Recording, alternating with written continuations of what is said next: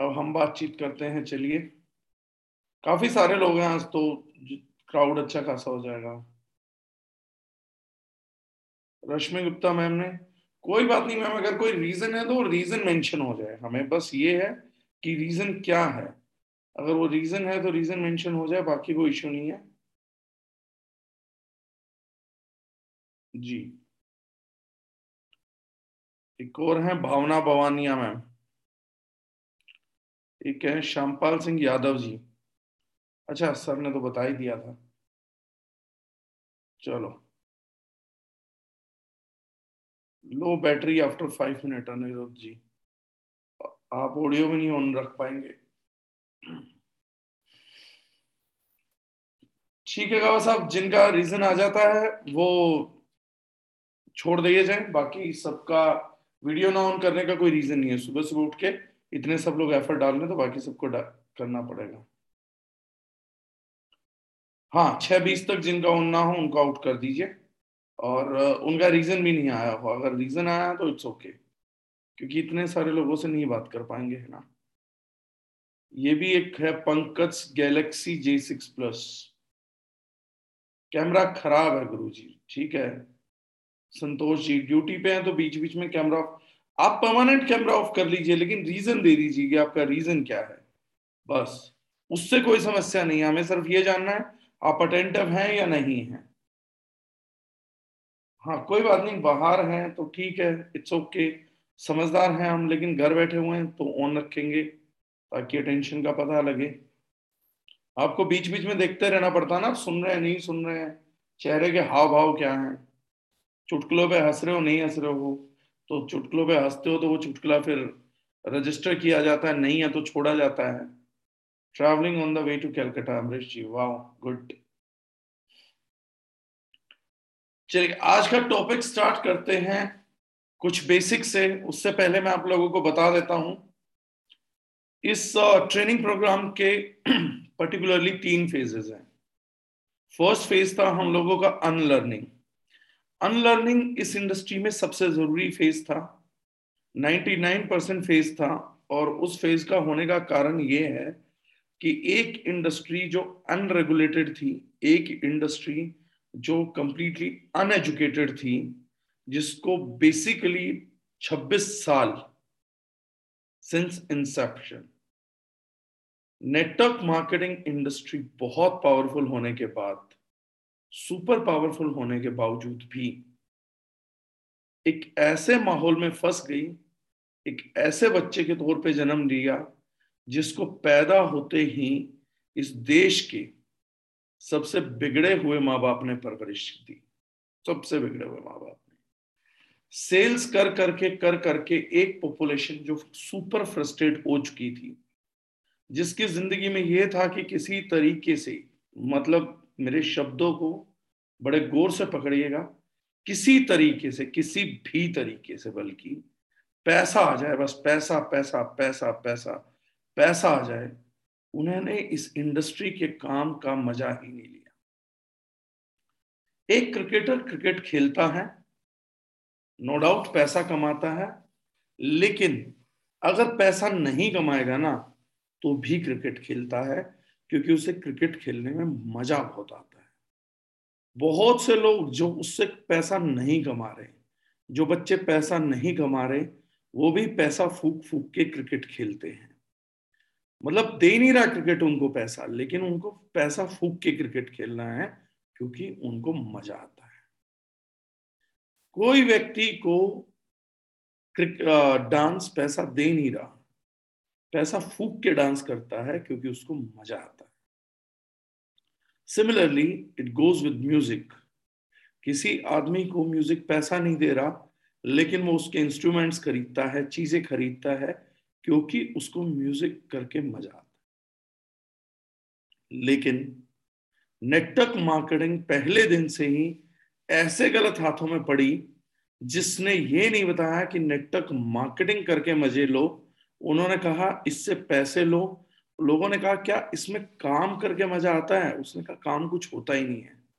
उन्होंने कहा क्या इसमें प्रोडक्ट यूज करके मजा आता है, उन्होंने कहा वो तो किसी के भी लिए जा सकते हैं। आपने जब भी भारतीय समाज ने नेटवर्करों से बात करना चाहा पैसे के अलावा किसी भी मुद्दे पे, वो मुद्दा नकार दिया गया, झंझकोर दिया गया, खत्म कर दिया गया। बेवकूफी की तरह पैसे पैसे पैसे के पीछे ये जनता पड़ गई। और दुख के साथ कहना पड़ रहा, बहुत दुख के साथ, जिस इंडस्ट्री के जन्म पे मैं बोल सकता हूं देवताओं ने पुष्प वर्षा की होगी, किसी मसीहा ने यह ख्वाब देखा होगा कि अब मिडिल क्लास की जिंदगी बदल जाएगी, अब मिडिल क्लास को भी बिजनेस के बारे में एजुकेशन मिलेगा, अब मिडिल क्लास को भी वो मौके दिए जाएंगे, वो सब सिस्टम मिलेगा जो एक बड़े बिजनेसमैन को दिया जाता है। ऐसा किसी मसीहा ने सोचा होगा और इस बच्चे के जन्म पे पुष्प वर्षा हुई होगी। देवता तक देखने आए होंगे, जैसे श्री कृष्ण के जन्म पे बताते हैं कि लोग देखने आए थे। ऐसे बच्चे का भी सत्यानाश कर दिया गया। इतनी पावरफुल इंडस्ट्री को भी, जिसमें इतना मजा है, मतलब डायरेक्ट सेलिंग से ज्यादा इंटरेस्टिंग अगर आप देखेंगे तो कोई काम ही नहीं है। डायरेक्ट सेलिंग आपको पहला मौका देती है इस देश के सभी पॉजिटिव लोगों से जुड़ने का। आप सिर्फ अपने घर में नहीं, रिश्तेदारी में नहीं, आप लोगों ने, पता है, अपनी लिस्ट बनाई। आज डायरेक्ट सेलिंग की ताकत बताता हूं। आप लोगों ने अपनी लिस्ट बनाई, उस लिस्ट में दो सौ नाम जोड़े, और जब वो नाम जोड़ के आपने पहली बार जिंदगी में डायरेक्ट सेलिंग के नाम पे किसी सकारात्मक डिस्कशन को करना चाहा, तो आप ही की बनाई हुई लिस्ट, आप ही के लोग जो उस लिस्ट में थे, दुख के साथ कहना पड़ रहा, आपकी रूह कांप गई उन लोगों को देखकर। आपका दिल थर्राने लग गया, आपके दिमाग ने जवाब दे दिया कि जो लोग तूने जोड़ रखे ना, ये घटिया सवालों से भर देंगे तेरी जिंदगी को। फिर भी आपने कभी ये नहीं सोचा कि पूरी जिंदगी, मृत्यु से पहले जो बहुमूल्य जीवन ईश्वर ने आपको दिया, आप आज तक ऐसे लोगों के साथ जीने की सोच रहे थे जिनका नाम लिस्ट में लिखते हुए आपके हाथ कांपते हैं, जिनके रिएक्शंस के टाइम पे आप ट्रेनर से जाके ये पूछते हैं कि जब कोई मुझसे ये पूछेगा कि मुझे भरोसा नहीं है तो मैं क्या जवाब दूं। यानी आज तक जिन लोगों को आपने कमाया, मैं बहुत सच्चाई के साथ आपके मुंह पे कह रहा हूं, उन लोगों को आप पे दुख के साथ बोलना पड़ रहा है। दो ढाई हजार का प्रोडक्ट इस्तेमाल करते हुए भी वो आप पे भरोसा नहीं कर पाते। ये आपकी कमाई है आज डेट तक। एक व्यक्ति नेटवर्क मार्केटिंग करियर स्टार्ट करता ना, उसका सबसे पहला डर जो वो एक्सप्रेस करता है, वो ये बोलता है कि मुझे डर है कि कहीं कोई लोग मेरे साथ ज्वाइन ना करे, मुझे नेगेटिव आंसर ना करे, मेरे से ये ना पूछ ले, मेरे से वो ना पूछ ले। ये आपसे कोई नहीं पूछेगा समाज में आके, गवर्नमेंट नहीं पूछेगी, नरेंद्र मोदी नहीं पूछेंगे आपसे, आपसे केजरीवाल नहीं पूछने वाले, ममता बनर्जी नहीं पूछेंगी ये जवाब। लेकिन आपके साथ समस्या ये है कि जिन लोगों के साथ आज तक आप जी रहे हैं ना, आपको पता है कि वो super substandard quality of society people, हमारे समाज के सबसे निचली सोच के जो वर्ग है, निचले वर्ग के नहीं, निचली सोच का जो वर्ग है, उस सोच से ताल्लुक रखते हैं। और डायरेक्ट सेलिंग एक ऐसी खूबसूरत इंडस्ट्री है जो आपको एक मौका देती है कि तू अपने आप से, तो आज तक केवल घटिया लोगों को पाल के बैठा हुआ था, तेरे दो सौ लोगों की लिस्ट में मुश्किल से दस पंद्रह पॉजिटिव लोग थे। मैं तेरे को एक मौका दूंगी अब से कि तू अपलाइन में और टीम में आज के बाद केवल पॉजिटिव लोगों से भी जुड़ सकता है, और तू अनंत पॉजिटिविटी ढूंढ सकता है कि तू एक दो नहीं, पांच नहीं, दस नहीं, पचास हजार नहीं, पांच लाख पचास लाख इस देश में जितने पॉजिटिव, जितने सकारात्मक लोग जिस भी शहर में हैं। नेटवर्क मार्केटिंग को एक तरीके का सॉफ्टवेयर मानिए जो आपको मौका देता है अपने पूरे देश में पॉजिटिव लोगों से जुड़ने का। वो लोग जो उम्मीदों से भरे हुए हैं, वो लोग जो समाज में अच्छाई ढूंढते हैं, वो लोग जो दूसरों के लिए कुछ करना चाहते हैं, तो ऐसे सभी लोगों से जुड़ने का मौका देती है नेटवर्क मार्केटिंग। ये इसकी पहली खूबसूरती है। दूसरी चीज, नेटवर्क मार्केटिंग का उद्देश्य एक ऐसी कम्युनिटी को बनाना था कि एक दूसरे की हिम्मत, कम्युनिटी मतलब जिसमें आपकी अपलाइन आ गई, डाउनलाइन आ गई, कंपनी मैनेजमेंट आ गई, और जो कीमत आप लोग नहीं जानते हैं जो मिसबिहेवियर करते हुए मैं बहुत से लोगों को देखता हूं, जिसमें आपकी कंपनी का एम्प्लॉय आ गया। आपकी कंपनी की शुद्र सोच है कि मेरी टीम का मतलब होता है मेरी आईडी के नीचे लगे हुए लोग। इससे शुद्र सोच, इससे घटिया सोच नेटवर्क मार्केटिंग में दूसरी हो ही नहीं सकती। इससे भी शुद्र सोच एक और है, जो लोग अपनी टीम को भी, अपनी डाउन टीम को भी, अपनी आईडी के नीचे लगे हुए लोगों को भी दो टुकड़ों में बांट देते हैं, जो जिन्हें बोलते थे भगत सिंह काले अंग्रेज, जो आज तक भी डिवाइड एंड रूल खेल रहे हैं। ये थ्री पावर, ये थ्री वीकर, ये थ्री वीकर, वो थ्री पावर, यहाँ देखना है, यहाँ नहीं देखना है। इतने बेहुदे गेम को खेलने वाला व्यक्ति भी शर्मसार होती है नेटवर्किंग उस दिन जिस दिन आप अब उसको नेटवर्क बोलते हैं। कोई नेटवर्क नहीं है, ना नेटवर्क है। ये network is equal to zero है। निन्यानवे परसेंट लोगों की तो मासूमियत पे हंसी आती है, जो लोग अपनी आईडी के नीचे लगी हुई आईडीज को भी दो भाग में बांट के देखते हैं। और ये लोग भी उम्मीद करते हैं कि नेटवर्क मार्केटिंग इन्हें कुछ बड़ा दे दे। आप सोच नहीं दे पाए, नेटवर्क मार्केटिंग आपको जीवन बड़ा करके दे दे। ऐसी शर्त रखने का मुझे कोई एक कारण आप बता दीजिए। लाइव दो सौ तेईस लोग हैं, अगर आप एक भी कारण मुझे बता देंगे, मैं आपका लाइव इंटरव्यू करने के लिए तैयार। जो पर्दे के पीछे छुप छुप के कहानियां करी मासूम लोगों के सामने समाज के लिए, वो सब जानते हैं। लेकिन मैं ये नहीं कह रहा हूं आप लोग गलत कर रहे हैं। अगर आप गलत नहीं हैं तो क्यों ना एक बार ऑन स्क्रीन आके बात की जाए। अगर आप ये सब खेल रचते हुए सही हैं तो एक बार अपने आप को एक्सपोज करिए। आप सामने आइए, एक इंटरव्यू कंडक्ट करते हैं कि आप कैसे लोगों को पावर लैग लेके देके कॉन्ट्रीब्यूट कर रहे हैं। Let's talk once. आप कैसे किसी को पावर लैग देके आगे बढ़ा रहे हो, मुझे उसकी भी एक बार बात करनी है।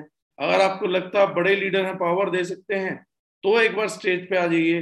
पांच मिनट मुझे लगेंगे, पांच मिनट में लीडरशिप का सच बाहर होगा। एकदम आप अपने मुंह से बोलेंगे कि मैं अपने बच्चों को खत्म कर रहा हूँ, फाइव मिनट्स आई टेक। छठा मिनट लगता है, I leave the session forever life. पूरी जिंदगी के लिए सेशन छोड़ने को तैयार। ये इन सोचों के कारण डायरेक्ट सेलिंग को एक्चुअली में हानि पहुंची। आम पब्लिक के कारण नेगेटिव नहीं, इंडस्ट्री इंडस्ट्री नेगेटिव हुई उन लोगों के कारण जो दबी आवाज में बोलते हैं सर कंपनी एथिकल होनी चाहिए, सर सिस्टम होना चाहिए, लेकिन सर मेरे को पावर भी मिलनी चाहिए सर, क्योंकि पुराना कमिटमेंट है सर। आप हैं इंडस्ट्री के किलर। आपने एक बेहद खूबसूरत इंडस्ट्री को एक बदनुमा दाग बना दिया। आपकी सोच ने, आपके काम करने के तरीके ने छब्बीस साल में एक अनंत इंडस्ट्री के भविष्य को मिटा दिया। आप नेटवर्कर नहीं हैं, आप नेटवर्कर का लेबल पहने हुए नेटवर्किंग के हत्यारे हैं। आज लास्ट सेशन है मेरा पुरानी अनलर्निंग पे, इसलिए बहुत छोटे में सीधे शब्दों में निपटाऊंगा। आप लोगों ने पब्लिक से छुपके कुछ भी किया है। जो छुपके किया जाता है वो पाप है। जो भी मैनिपुलेशन से किया है वो जुगाड़ है। हम नेता नहीं बन पाए। हमारी लोग ना भी जानते हो, लोगों को जानना जरूरी भी नहीं है, लेकिन आपकी अंतरात्मा में, जो मैंने कल सब्जेक्ट लिया था, आपकी सबकॉन्शियस में फीड है आप कौन हो। अब जब आपकी कॉन्शियस महानता की बात करेगी, अब जब आपकी कॉन्शियस दोबारा बात करेगी कि बॉस मैं स्टेज पे कुछ महान बात बोलना चाहूंगा, मैं महान लीडरों को सुनता हूँ। कई लोग बोलते हैं कि आप बात करते हो, सेम बात करते हो, पब्लिक इंस्पायर्ड है। हम बात करते हैं, पब्लिक इंस्पायर्ड नहीं है। आप सुबह छह बजे बुला रहे हो, दो सौ प्लस लोग आ रहे हैं, रोकने के बाद भी आ रहे हैं। हम करेंगे तो क्या आएंगे? आप करेंगे तो आएंगे, नहीं आएंगे मुझे नहीं मालूम है सर, प्रैक्टिकली नहीं मालूम है। लेकिन अगर आपको डाउट है ना, तो आपकी कॉन्शियस और सबकॉन्शियस की अलाइनमेंट का फर्क है। वो आपस में भिड़ चुकी हैं, और उनके भिड़ने का कारण ये है, जितेंद्र डागर जी से शायद लोग इसलिए इंस्पायर हो रहे हैं क्योंकि मेरी कॉन्शियस और सबकॉन्शियस एक साथ चौबीस घंटे अलाइन चलती हैं। क्योंकि मैं जानता हूँ जो मैं बोल रहा हूँ और मैं ईमानदारी से बोल रहा हूँ, और मैं उसे पहले ही तैयार करके आता हूँ कि इस पे कोई सवाल या निशान आ जाए तो अपनी इज्जत बेइज्जती की परवाह नहीं करनी है, सच नहीं बताया जाएगा। इसने जो इसने जो आपके बारे में पूछ लिया वो सच में बताना पड़ेगा। लेकिन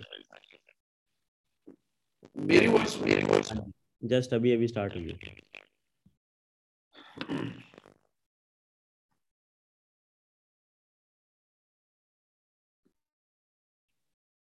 अब ठीक आ रही है बाबा साहब? हाँ जी अब ठीक है sir ji, thank you thank you so much. तो मेरी कॉन्शियस और सब कॉन्शियस के अलाइन होने के अपने रीजंस हैं कि मैं अपनी आत्मा के प्रति जवाबदेह था, ईमानदार था, तो मैंने किया। मुझे लगा कि इतनी बड़ी सेल, इतने बड़े ग्रुप के बावजूद भी मुझे सुबह पाँच बजे उठ के लोगों के साथ मेहनत करनी है, तो करी और करता रहूंगा जब तक आखिरी व्यक्ति है जहां तक सपोर्ट नहीं पहुंच पा रही उसको, जब तक जरूरत है किसी और की नहीं, मैं अपनी जिम्मेदारी लेते हुए खड़ा हुआ हूं। और एक साल, दो साल, पांच साल, दस साल, अगले बीस साल, अगले पच्चीस साल भी मेरे को ये मॉर्निंग फाइव और सिक्स ओ क्लॉक का सेशन करना पड़ता है तो मैं करूंगा। उसका एक रीजन है जो राहुल गांधी जी बोलते हैं क्यों, या गाबा साहब का भी आया था, मजा आता है। मुझे ये काम करने में मजा आता है, मुझे छह बजे लोगों से मिलने में मजा आता है, मुझे लाइफ को ट्रांसफॉर्म करने में मजा आता है। मुझे जब एक बच्चा आके बोलता है सर आजकल मैं पांच बजे उठा, छह बजे आपकी मान के उठा, मेरी लाइफ ट्रांसफॉर्म हुई, मुझे अच्छा लगता है। जब हेमलता मैडम कहती हैं कि मेरे बच्चों के साथ मेरा रिलेशनशिप सुधरा, मुझे ये काम करने में मजा आता है। जब लोग बोलते हैं आपकी वजह से पर्सनल रिलेशनशिप सुधरे, तो मुझे फर्क नहीं पड़ता मैंने कितना पैसा कमाया, but yes I feel proud that I am doing something. और मैं इसलिए बहुत तहे दिल से एहसान मंदू डायरेक्ट सेलिंग का, क्योंकि उसने मुझे ये मौका दिया और वो जब तक मुझे मौका देगी, मरते दम तक देगी। मैं ये काम रोज करूंगा, बार बार करूंगा, हर बार करूंगा। मैं दिन में सेशन लगाऊंगा, मैं रात में भी लगाऊंगा, दोपहर में भी लगाऊंगा, क्योंकि ये काम करना मुझे मजे देता है। ये पचास हजार आएंगे मैं तो भी करूंगा, ये लाख आएंगे तो भी करूंगा, ये पचास लाख आएगा तो भी करूंगा, पचास करोड़ आएगा तो भी करूंगा, क्योंकि ये करना मेरा काम है। इसको करने के लिए मेरे को किसी ने, बॉस ने आके इंस्ट्रक्ट नहीं किया कि सुबह पांच बजे उठना चालू कर दो, बल्कि जितने लोगों से बात करी उन्होंने तो कहा था ये पॉसिबल ही नहीं हो पाएगा, और चालीस पैंतालीस दिन तक क्या बात करोगे, किससे बात करोगे, संभावना ही खारिज कर दी गई थी। लेकिन मैंने कहा कि नहीं, हम चैलेंज लेंगे और मैं इस चैलेंज को एक्सेप्ट करूंगा। अगर डायरेक्ट सेलिंग के लिए करना पड़ता है तो मैं डायरेक्ट सेलिंग के लिए करने को तैयार हूँ। मैं ये नहीं सोचता कौन और कर रहा है, मैं ये नहीं सोचता ये कैसे होगा, मैं सिर्फ इतना सोचता हूँ आज की तारीख में करना क्या जरूरी है। मुझे लगा कि हम नेटवर्क मार्केटर्स के अंदर सचिन तेंदुलकर वाला कमिटमेंट नहीं है, मुझे लगा हमारे अंदर अमिताभ बच्चन वाली जिद नहीं बची है, मुझे लगा कि शायद हम लोग ऋतिक रोशन की तरह जुझारू नहीं है। तो मैंने कहा क्यों ना मैं ही उठाना चालू कर दूं नेटवर्क मार्केटर्स को। अगर मेरे पल्ले ये काम छोड़ रखा है ईश्वर ने, तो मैं ये नहीं सोचूंगा जब कोई नहीं करता तो मैं क्या करूं। जापानियों की सोच है इस चीज के अंदर कि जिस काम को सब कर रहे हैं उसको सोच समझ के करो, लेकिन जिस काम को कोई नहीं कर रहा उसे तुरंत कर डालो क्योंकि उसमें स्कोप है। तो ये अपॉर्चुनिटी थी मेरे पास। क्या फिर वॉइस क्लियर नहीं है? क्लियर है सर, क्लियर है। तो चलो, दीपक जी का इंटरनेट इशू है। तो क्या मेरे पास अपॉर्चुनिटी थी? नहीं, इंडस्ट्री ने अपॉर्चुनिटी हर व्यक्ति को दी थी कि मेरे सोते हुए बच्चों को जाके जगा दो। बाकियों ने इस चैलेंज को लेना ही नहीं चाहा, उन्होंने अपॉर्चुनिटी मेरे लिए छोड़ दी, मैंने ग्रैब कर ली तुरंत।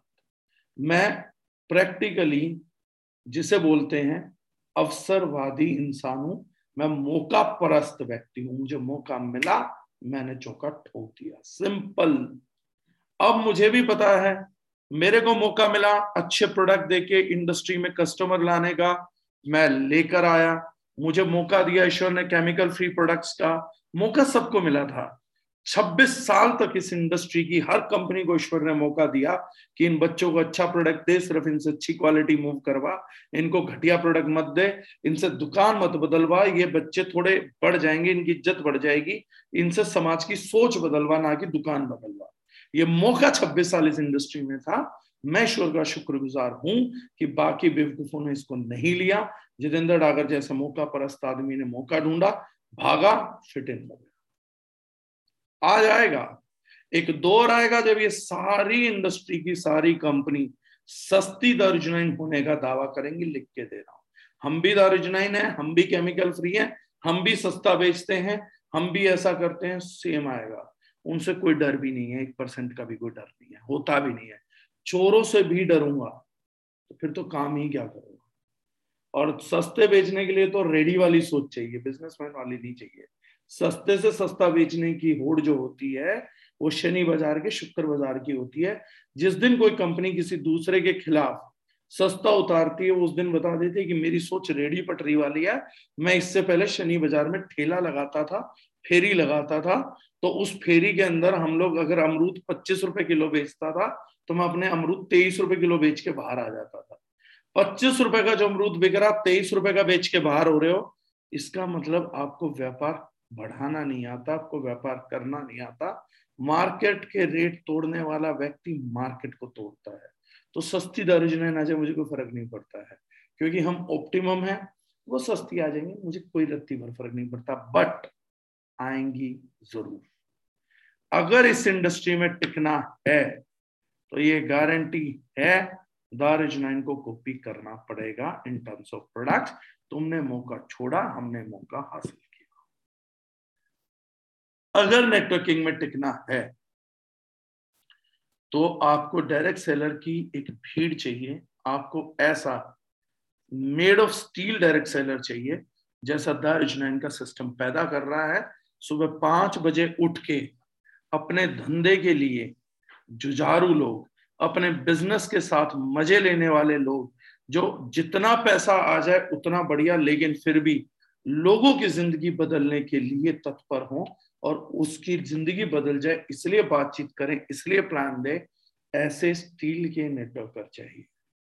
तो सस्ती दारूजनाइन को पहले प्रोडक्ट कॉपी करना पड़ेगा, फिर सुबह पांच बजे अपने लोग उठाने पड़ेंगे, फिर पैंतालीस दिन तक उनको अनलर्निंग लर्निंग करानी पड़ेगी, इम्प्लीमेंटेशन कराना पड़ेगा, तब कहीं जाके वो खाप सोचेंगे कि दारूजनाइन से टक्कर भी ले पाएंगे।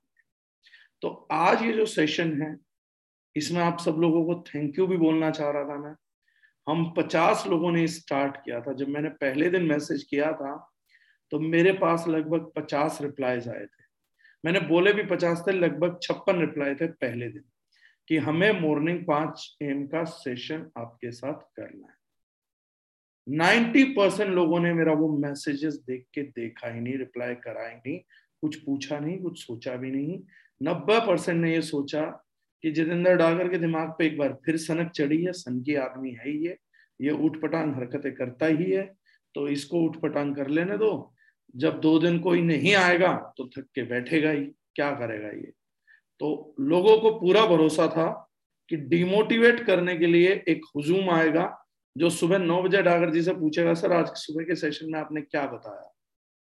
पर गलती से हमारे पहले ही सेशन में साठ पैंसठ लोग आ गए। तो मेरे दिमाग की एक्सपेक्टेशन सबकॉन्शियस कॉन्शियस पचास पे अलाइंड था और साठ पैंसठ पे हम पहुंच गए। सर जिनको मैसेज नहीं था उनकी अप्लाइंग को मैसेज था, उनको जरूर गया था। तो ये जो था ये मैसेजेस पहुंचे थे। लगभग मैंने साढ़े तीन सौ लोगों को मैसेज शूट किया था जिसमें से पचास रिप्लाईज मेरे पास थे। चलिए कोई बात नहीं, बट आज ये बात इस बारे में नहीं है कि लेट कौन आया, देर कौन आया, सवेर कौन आया। आज ये थैंक यू मैंने इसलिए बोला कि कल मेरे पास एक फोन दारूजनाइन के बाहर से आता है। कल तक तो दारूजनाइन से फोन आ रहे थे कि सर ये सुबह का सेशन क्या चीज है। कल अच्छी बात बताता हूं, मुझे डेविड सर ने फोन किया तो पूछा कि आप ये सुबह का सेशन क्या कर रहे हो। मैनेजमेंट से सीईओ ऑफ दारूजनाइन फोन करते हैं और पूछते हैं कि आप ये सुबह का सेशन क्या कर रहे हो? तो मैंने कहा पता नहीं, बताइए क्या हुआ। कह रहे कंपनी की ऑफिशियल ईमेल आईडी पे एक बंदे ने अपनी आईडी को रिजाइन किया है, और जब उससे रीजन मांगा गया तो उसने रीजन दिया कि मुझे सुबह डागर सर की ट्रेनिंग का लिंक नहीं आता, इसलिए मैं इस आईडी को रिजाइन कर रहा हूँ। तो डेविड सर ने पूछा, अगर आपको लिंक नहीं आता है तो आप डागर जी से बात करिए, नंबर नहीं है तो हम दे देते हैं, वो आपको शामिल करेंगे, इसमें आईडी रिजाइन करने की क्या बात है। तो उस व्यक्ति ने कहा मुझे ऐसी अपलाइन के साथ काम नहीं करना जिसको खुद इस ट्रेनिंग का लिंक नहीं आता है, तो खैर मुझे उसके साथ भी काम नहीं करना है। तो मैंने डेविड सर को बोला कि जो भी है उसका नंबर मुझे फॉरवर्ड करिए, मैं उससे बात करूंगा। वो मूल भावना को नहीं पकड़ा है, लेकिन वो मूल सिद्धांत को पकड़ रहा है। वो कह रहा है मेरी अपलाइन में ऐसी क्या खराबी है कि उसको भी लिंक नहीं भेजते हैं। तो ऐसा था, कल तक चल रहा था ये। कल अच्छा मुझे तब लगा जब एक कंपनी के दूसरी कंपनी के नेटवर्कर का मुझे फोन आया, और उस नेटवर्कर ने मुझे बोला कि सर मैंने सुना मॉर्निंग पे आप डायरेक्ट सेलिंग के बारे में कोई सेशन ले रहे हो। मैंने कहा ये बात आप लोगों तक भी पहुंची है? कह रहे हैं आजकल मार्केट में चर्चे हैं कि दौरान में कोई सुबह सेशन चल रहा है और लोगों की लाइफ ट्रांसफॉर्म हो रही है, उनका एटीट्यूड बदल रहा है। किसी नेटवर्कर ने हमारे यहाँ से बात कर दी होगी उसको उल्टी सीधी, जो डायरेक्ट सेलर को हजम तो होती नहीं है, सुन के सीधा ट्रीटमेंट दे दिया होगा, तेरे को कुछ नहीं मिला तू भाग यहाँ से, या गिद्ध कुछ समझा दिया होगा उसको कॉन्सेप्ट। उसका मेरे पास फोन आ गया, कह रहे खाली अगर डायरेक्ट सेलिंग पे है तो क्या मैं नाम बदल के आपका सेशन अटेंड कर सकता हूँ? तो मैंने कहा नहीं, ऐसी भी मेरी कोई जरूरत नहीं है कि आप लोगों को ट्रांसफॉर्म करूँ। आप लोगों की जिम्मेदारी आपकी कंपनी, आपकी अपलाइन, आपके एजुकेशन सिस्टम की है, वो मेहनत करेंगे, ट्रांसफॉर्म करेंगे। मैंने कहा बस उन्हें ये बताओ कि कोई सुबह पाँच बजे एम एल एम में सेशन चलता है। तो ये हमारी बहुत बड़ी अचीवमेंट है कि हम कुछ लोगों के माध्यम से इस दस करोड़ की इंडस्ट्री की चुल हिलने लग गई है। ये बहुत बड़ी अचीवमेंट है, और इसका कारण है, होता है ये। मैं पता कहाँ से इंस्पायर था इस चीज को करने के लिए। हिंदुस्तान लगभग तेरह सौ छब्बीस में पंद्रह सौ छब्बीस में पहली बार गुलामी के दौर में आया था। पंद्रह सौ छब्बीस में जब बाबर इंडिया पहुंचता है तो हम लगभग तब से गुलामी के दौर में पहुंच जाते हैं। एक्सटर्नल फोर्सेस हम पे रूल करती है। एक सोच जो इंडिया की इनहेरिटेड, भारत की इनहेरिटेड सोच नहीं है, उस सोच पे किसी दूसरे की हुकूमत आने लगती है। पंद्रह सौ छब्बीस से उन्नीस सौ आठ तक लगभग लगभग चार सौ साल भारतीय गुलामी को बर्दाश्त करते हैं। उन्नीस सौ आठ में एक लड़का खड़ा उठ खड़ा होता है, जन्म लेता है, जिसका नाम है सरदार भगत सिंह। पंजाब से उठ खड़े होते हैं, जन्म लेते हैं, और केवल सत्रह साल की उम्र में दो सौ साल पुराने अंग्रेजों को, जिनका रूल पूरे वर्ल्ड में चल रहा था, बोला जाता था ब्रिटेन का सूर्य अस्त नहीं होता, केवल सत्रह साल की उम्र। ध्यान दीजिएगा, जो बच्चे सत्रह साल से ऊपर बैठे, आप अपने आप को कई बार क्वेश्चन करेंगे आप पावरफुल हैं या नहीं हैं।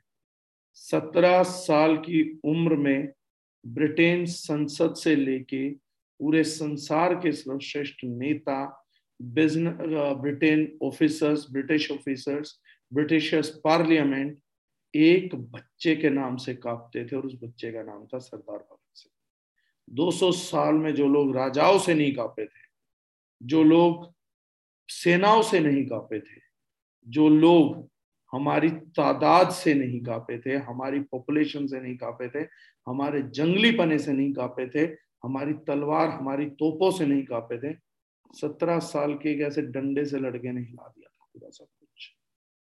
इस कदर दो सौ साल की सल्तनत परेशान हो गई।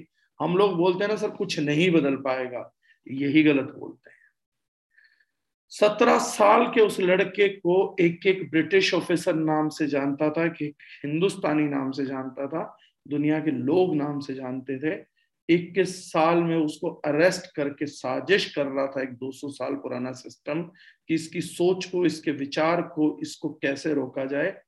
और अफसोसजनक बात यह है कि तेईस साल की उम्र में उसको फांसी पे टांग कर उसकी एक दिन पहले शहीद करके उस व्यक्ति को ये ब्रिटिश गवर्नमेंट, ये सल्तनत, ये निगेटिव लोग उसकी डेड बॉडी तक से दुहाई मांग रहे थे अपने राजपाट की। और ब्रिटिशर्स ने जेल में फोन किया था कि किसी भी हद में, हालत में भगत सिंह को फांसी हो रही है, ये न्यूज पब्लिक में ना आ जाए। भगत सिंह को फांसी होने के बाद उसकी डेड बॉडी, उसका कोई भी टुकड़ा आपकी पब्लिक को मिलना नहीं चाहिए, उसकी डेड बॉडी तक देश आजाद करा देगी। जहां यही चलता ना माइंडसेट, उनकी डेड बॉडी भी काम करती है बोस। और ये मैं प्रैक्टिकल एग्जांपल आप ही लोग के लिए देश का दे रहा हूँ, आज से कुछ लगभग सौ साल पुराना एग्जांपल आपको दे रहा हूँ कि अगर इस मिट्टी में आज भी जान बची है तो हम नेटवर्क मार्केटिंग में दोबारा भगत सिंह वाली क्रांति करें, उस वाला माइंडसेट लेके आए, उसको समझने की कोशिश करिएगा। संभव हो माइंडसेट हो तो वो कुछ भी कर पाएंगे, हम कुछ भी मतलब कुछ भी कर पाएंगे। तेईस साल की एज में उस लड़के की न्यूज लीक होती है, उस टाइम पर कोई वहां से नहीं दे के आता, इसलिए दे के आती है वो न्यूज को क्योंकि जेल में इनकलाब जिंदाबाद जो भगत सिंह का नारा था उसे सब कैदी इतनी तेज से लगाते हैं कि वहां के गांवों तक आवाज जाने लग जाती है। और एक अंदेशा उन लोगों को होता है कि जेल में कुछ गलत घट रहा है क्योंकि आज सारे कैदी सुबह से जोर जोर से इनकलाब जिंदाबाद के नारे लगा रहे। भगत सिंह का पागलपन था, उसकी दीवानगी थी। झूठ बोलते हैं लोग, शाहरुख खान की फैन फॉलोइंग थी, फैन फॉलोइंग थी भगत सिंह जी की। फैन फॉलोइंग हमने देखी नहीं, इसलिए हम झूठी फैन फॉलोइंग में ड्राइव हो गए। नारा लगाया जाता है और इतनी जोर का नारा लगाता है, कैदी इतनी जोर से चीखते हैं कि हमारी आवाज ये दीवारें ना रोक पाए। ब्रिटिश गवर्नमेंट हर एक काम करती है लेकिन पब्लिक जेल के बाहर इकट्ठी हो जाती है और उन्हें पता लग जाता है, कोई इंफॉर्मेशन लीक करता है, वो पूछते हैं इतनी जोर से इनकलाब जिंदाबाद क्यों बोला जा रहा है, भगत सिंह का नारा कैदी इतनी जोर से इतने पागलपने से क्यों लगा रहे हैं। तो एक बंदा, एक हिंदुस्तानी बंदा अंदर से लीक करता है कि उनको आज सुबह ही फांसी दे दी जा रही है। पब्लिक पे पब्लिक इकट्ठी होती है कि बॉस ये किसी भी तरीके से रोकना है, एटलीस्ट एक दिन तो दीजिए। पब्लिक को चाहा था कि उस बंदे को एक दिन तो जीने दीजिए जिसको पब्लिक कभी अब मिल भी नहीं पा रही है, एक दिन में कोई ज्ञान भी नहीं दे पाएगा, उसकी कोई जूम मीटिंग भी नहीं होने वाली है। और जिस आदमी को फांसी हो रही है उस आदमी को बोला जाता है आज आपकी फांसी, वो ये भी नहीं पूछता कि मेरी कल थी, वो बोलता है कोई बात नहीं। और इसके पीछे कॉन्वर्सेशन है क्योंकि आप लीडरशिप डॉट्स को ना कनेक्ट नहीं कर पाते हैं। हम में से ज्यादातर लोगों को कहानी नहीं मालूम होती है, हमें सिर्फ कहानी मालूम है। एक गाना था सरफरोशी की तमन्ना बस, और मेरा रंग दे बसंती चोला। भगत सिंह जी के बारे में हम इतनी बात जानते हैं, हम बहुत कुछ नहीं जानते हैं। चंद्रशेखर आजाद जी ने एक मैसेज भिजवाया भगत सिंह जी को, आज महान लीडरशिप का महान किस्सा सुना रहा हूँ कि आपको किस हद पे अपना मेंटल ट्यूनिंग करना पड़ेगा अपने लोगों के लिए। भगत सिंह को चंद्रशेखर आजाद जी मैसेज भिजवाते हैं उन्नीस सौ तेईस के अंदर, सॉरी उन्नीस सौ इकतीस के अंदर मैसेज भिजवाया जाता है कि मैं आपको फरवरी में जेल के बाहर निकालूंगा। ये मैसेज वो दिसंबर के अंदर भिजवाते हैं कि हम तैयारी कर रहे हैं, मैं बाकी लोग हम लोग बम ब्लास्ट करेंगे, जेल तोड़ेंगे और आपको बाहर निकालेंगे, आप तैयार रहना मेंटली, जिस दिन जेल टूटेगी ये जो ऑपरेशन होगा ये आपको बाहर निकालने के लिए हो रहा है।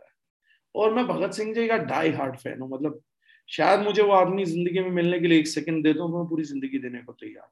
मुझे आज कोई बोले कि मुलाकात एक सेकंड की हो जाएगी, आज आपको जान अभी देनी है तो मैं अभी दे दूंगा क्योंकि मुझे उससे एक बार तो मुलाकात करनी है और मुझे उम्मीद भी है कि मौत के बाद कहीं ना कहीं उनसे मुलाकात भी जरूर होगी। वो व्यक्ति लिखता है कि मैं कभी जेल के बाहर नहीं आऊंगा, अगर अंग्रेज मुझे फांसी देना चाहेंगे तो मैं फांसी लूंगा। कारण क्या है, ये देश जब तक नहीं जागेगा, जब तक एक तेईस साल का बच्चा इनकी आजादी के लिए अपनी कुर्बानी नहीं देगा, मैं खुद को सेफ रख के इस देश से कुर्बानी की बात नहीं कर पाऊंगा।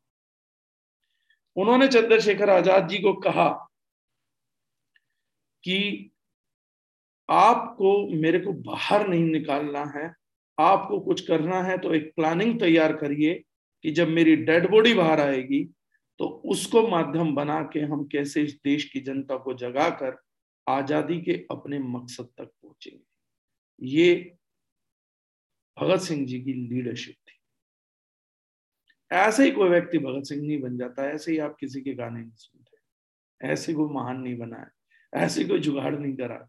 कोई पावर लाइक नहीं मांगी थी उन्होंने गांधी जी से कि मुझे पावर लाइक दे दो, मेरे पर्चे छपवा दो, मुझे रस्से पे झूलने से बचवा दो। सीधा बोला कि अगर आजादी मेरा मिशन है और इस मिशन की कामयाबी के लिए मेरे को मौत स्वीकारनी है तो मैं आगे बढ़ के मौत स्वीकारता हूँ।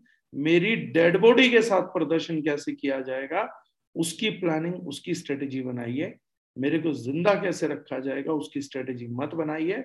भगत सिंह जी ने कहा कि मैं माहौल बना चुका हूँ, मैं भावना मजबूत कर चुका हूँ, मैं सोते भारत को जगा चुका हूँ, मैं उन्हें उम्मीद दे चुका हूँ कि भारत आजाद हो सकता है, बस मेरे साथ इतना करिएगा कि मेरी डेड बॉडी के साथ भी प्रदर्शन हो जाए और ये देश आजाद हो जाए। मुझे कीमत छोटी लगती है और मैं ये करने को तैयार हूँ। ये थे भगत सिंह जी। हम अपनी इंडस्ट्री के लिए तैयार नहीं है, हम अपने धंधे के लिए, अपने बिजनेस के लिए तैयार नहीं है। आई एम सॉरी टू से हमारा माइंडसेट नहीं है। माइंडसेट पहले आएगा। कल तो ट्रेनिंग होगी स्किल की, मैं क्या करूंगा स्किल डेवलप करके कि ऐसे आदमी के अंदर स्किल है भी जो कुछ करना नहीं चाहता। कई लोगों को लगता है सर मैं अच्छा बोल नहीं पाता, अच्छी मीटिंग नहीं दे पाता हूँ, प्लान अच्छा नहीं दे पाता हूँ, सिखा देंगे। सर मेरे को प्रोडक्ट नॉलेज नहीं है, बता देंगे। सर मुझे फील्ड नहीं करनी आती, करवा देंगे। लेकिन मेरे भाई, ये सब करने के लिए जो माइंडसेट चाहिए, जो टिकने के लिए माइंडसेट चाहिए, वो कहाँ से लाऊं? अगर तेरे पास बाकी चीजें हैं तो बाकी तो उधार भी आ जाएंगी। अगर तुझे घर बनाना है तो पैसा तो पब्लिक से भी आ जाएगा, ईटे कॉन्ट्रैक्टर से भी आ जाएंगी, मैन्युफैक्चरर से भी आ जाएंगी। घर बनाने की सोच तो तेरी अपनी होनी चाहिए ना। तेरे को घर बनाने की सोच भी मैं ही दूंगा, ईट भी मैं ही दूंगा, पैसा भी मैं ही दूंगा, ये कोई करता है क्या? ये तो कोई नहीं करेगा। तो अनलर्निंग पहला फेज था। आज जो मैंने बोला है लीडरशिप, ये सॉफ्ट लर्निंग है। Love your work. आप इनपुट पे काम नहीं करते, आप आउटपुट पे काम करते हैं। चौबीस घंटे पैसा सोचेंगे, पैसा बोलेंगे, पैसा लिखेंगे, पैसा देखेंगे, भाई काम कब करोगे?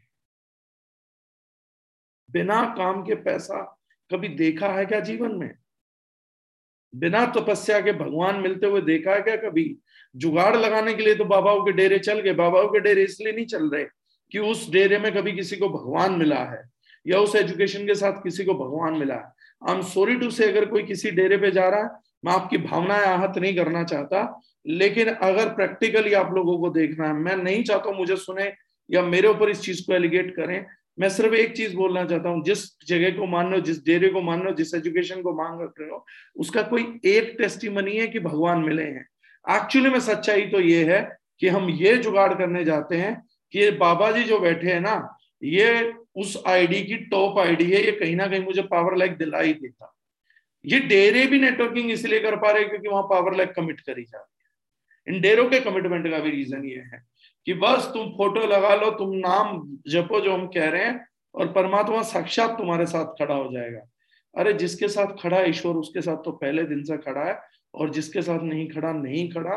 गीता में कृष्ण जी ने बोल दिया, जो समाज की सेवा कर रहा उसके साथ हर क्षण हर पल खड़ा हूं, और जो अपने साथ खड़ा उसको तो कभी देखूंगा भी नहीं। जब अर्जुन पूछता है कि मैं वध करूंगा और भीष्म द्रोणाचार्य जैसे ऋषियों का वध करूंगा, एक व्यक्ति को मार देने से सदियों का नरक मिलता है, मैं ऋषियों की हत्या का ब्रह्म पाप करने जा रहा हूं, क्या मुझे समय के अंत तक मुक्ति मिलेगी? तब गीता पढ़िएगा, कृष्ण जी जवाब देते हैं, अगर समाज को केंद्र में रख के वध भी करोगे तो पुण्य है, और अपने को केंद्र में रख के दान भी करोगे तो उसे पाप मानता हूं, और समय के अंत तक मुक्ति नहीं देता ऐसे व्यक्ति को। ये गीता में लिखा। हम पता नहीं धार्मिक बुक क्यों पढ़ते हैं। शायद हम अपने अंदर का जिस भी रिलीजियस बिलीफ को मैं रखता हूँ, हिंदू तब रखता हूँ, मुसलमान रखता हूँ, सिख अप्रोच रखता हूँ, हम शायद अपने धर्म को रटते हैं। वो कन्वर ग्रेवाल जी हैं जो बोलते हैं, पंजाब के एक महान सिंगर हैं, गुरु ग्रंथ साहब को सब मानते हैं, गुरु ग्रंथ साहब की कोई नहीं मानता। बड़ी दुखदायी स्टेटमेंट है लेकिन सच्ची स्टेटमेंट है। कन्वर ग्रेवाल जी को मैंने पहली बार सुना, उन्होंने मेरी बुद्धि खोल दी। जब उन्होंने बोला कि गुरु ग्रंथ साहिब को सब मानते, गुरु ग्रंथ साहिब की कोई नहीं मानता, गुरु नानक देव जी को सब मानते, गुरु नानक देव जी की कोई नहीं मानता। बहुत प्रोवोकिंग स्टेटमेंट था वो। हम अपने अंदर के एक नकली आइडियल को बचाने के लिए अपनी मेन चीजों को एनालाइज नहीं करते हैं। हम अपने आप को बचाने के लिए नेटवर्कर नहीं बन पाते। मुझे मतलब जितेंद्र डागर से ज्यादा है, नेटवर्कर जितेंद्र डागर से मेरा कोई खास मतलब नहीं। नेटवर्कर जितेंद्र डागर का तो काम है, ये जो एक फेक इमेज का जितेंद्र डागर है, इसके लिए अपनी इंडस्ट्री से पैसा चुरा के ला, चाहे जुगाड़ करके ला, ये पर्सनैलिटी कैसे मर जाए, ये झूठ जिंदा रहना चाहिए। ये खेल हम अपने साथ गलत खेलते हैं। हमारी गिद्धपंथी का कारण ये है, मैंने एक फेक जितेंद्र डागर खड़ा कर रखा, फेक, मुझे इसको बचाना है, ये समाज की नजर में सच्चा, अच्छा, अमीर है, प्रभाव डालना है, मैं प्रभाव डालना चाहता हूँ। एक फेक जितेंद्र डागर खड़ा किया, एक नेटवर्कर जितेंद्र डागर और खड़ा कर दिया। इस नेटवर्कर जितेंद्र डागर को बोला तू बिक जा, तू बह जा, तेरा कोई फर्क नहीं पड़ता, तू ये है ही नहीं, यहाँ इस दुनिया में तू मुखोटा है, तू अलग मुखोटा है मेरा। हमने खुद रावण की तरह दस सर बनाने चालू कर दिए। रावण के अहंकार में कोई फिजिकल दस सर नहीं थे, उसके दस अलग अलग मुखोटे थे। जहां वो एक विद्वान ब्राह्मण था, वहीं रावण एक महान आयुर्वेदाचार्य थे, जिन्होंने पीडियाट्रिशियन लिखा था, आयुर्वेद का कुमारी चिकित्सा लिखा था। वहीं रावण एक महान आविष्कारक व्यक्ति था, जिसकी किताबों में लिखा मिलता है जो आज हम लोग कर रहे हैं, कि उनके पास एक विमान होते थे, चंद्रयान था, मंगलयान था, शुक्रयान था। और जब हमने तरक्की करी तो हमने विमान बनाए, चंद्रयान बनाए, मंगलयान बना रहे। रावण आविष्कारक थे।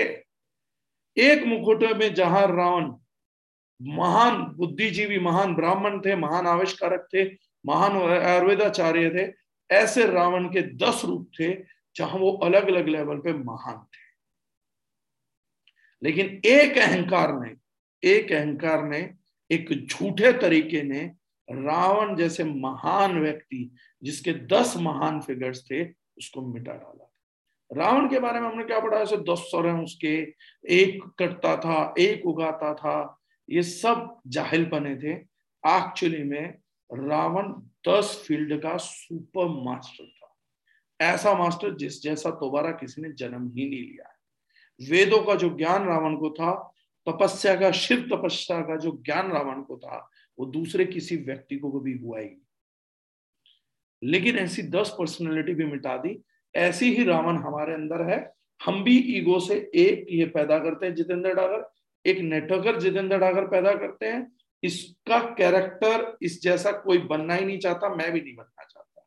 इससे सिर्फ पैसे की हवस मिटाते हैं, ये पैसा लेके आता है इसको जिंदा रखने के लिए, और मैं कौन हूं वो कहीं है, हम जी ही नहीं पाते।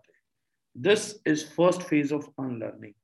You need to sort yourself out, conscious, subconscious and actually you, तुम कौन हो, ये सवाल पूछा जाता है। अगर आपकी कॉन्शियस और सबकॉन्शियस एक हो गई तो यही आप हैं, बस।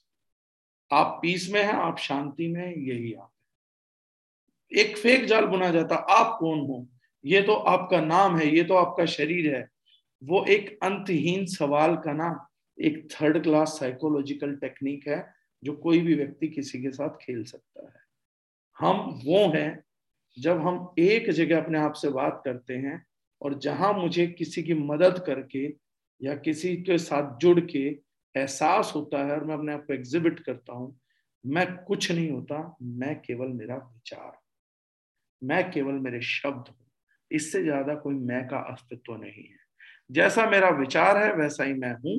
ये मैं मेरे जाने के बाद भी रहने वाला है, इस शरीर के खत्म होने के बाद भी रहने वाला है, ये मैं मेरे नाम के साथ जुड़ के भी रहने वाला है।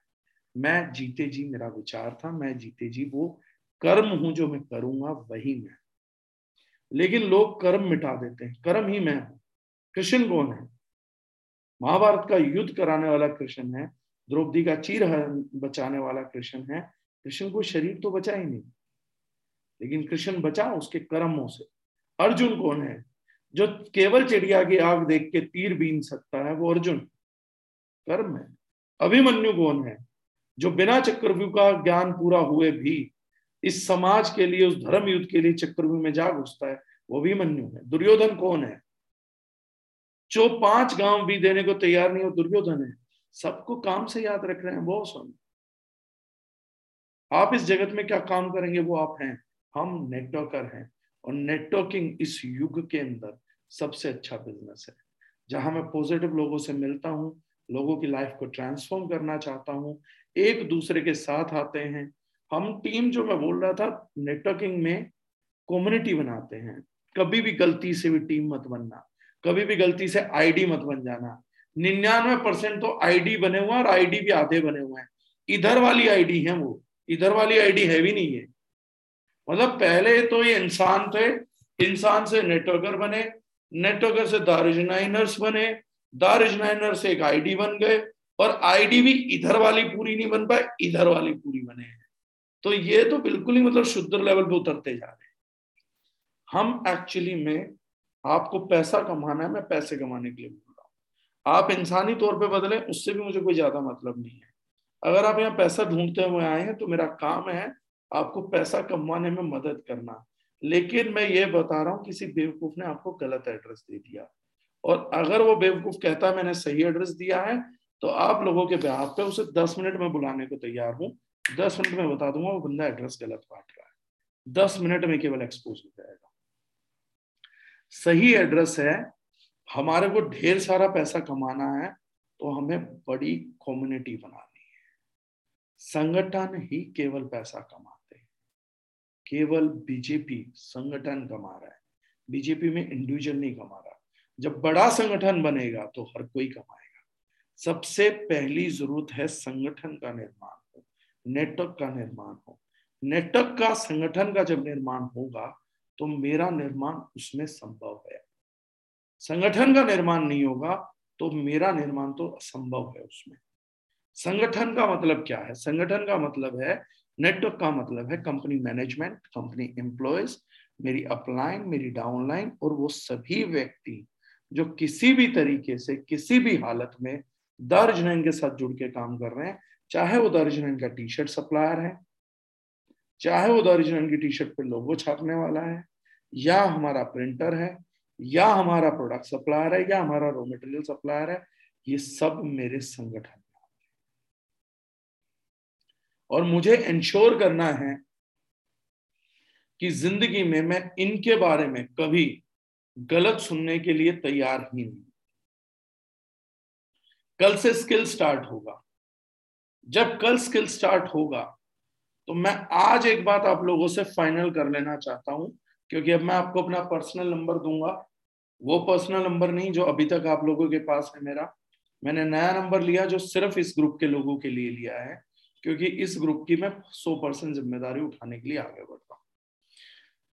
लेकिन वो नंबर मैं आप लोगों को पहले से दूं, उसकी कुछ और शर्तें हैं। मैं बहुत ही घमंडी नेटवर्कर हूँ आज के युग में भी, और बहुत शर्तों के साथ डील करता हूँ। मैं साफ बात बोलता हूँ। मैंने इसीलिए ग्रुप का नाम रखा Jitendra Daga personal mentoring group. कोई दार्जिलिंग के बिहाफ पे मेरे से बात करना चाहिए, मुझे किसी से बात ही नहीं करनी, भाड़ में जाओ मेरी वजह से, किसी और के साथ काम करो, दार्जिलिंग में काम करो। और अगर कोई और डायरेक्ट डायरेक्ट आईडी खोलनी है, सिस्टम बनाना है, तो वो बनाओ। मैं बनाऊंगा तो टीम दार्जिलिंग बनाऊंगा। मैं कभी भी जीवन में टीम जितेंद्र डागर का निर्माण नहीं करूँगा, क्योंकि जितेंद्र डागर पूरे जीवन नहीं रह सकता, तो मेरे नाम से टीम नहीं हो सकती। दार्जिलिंग टिक सकती है सौ साल, दो सौ साल, पाँच सौ साल। तो मैं जब बनाऊंगा तो टीम दार्जिलिंग बनाऊंगा। मैं इंडिविजुअल टीमें नहीं निर्माण करता हूँ। मेरे दिमाग में, मेरे जहन में, जैसे भगत सिंह के दिमाग में भारत गूंजता था, मेरे दिमाग में दार्जिलिंग गूंजता है। जैसे कबीर कबीर खान को स्टेट्स के नाम नहीं सुनाई देते थे, मुझे लीडर्स के नाम नहीं सुनाई देते हैं, ना दिखाई देते हैं।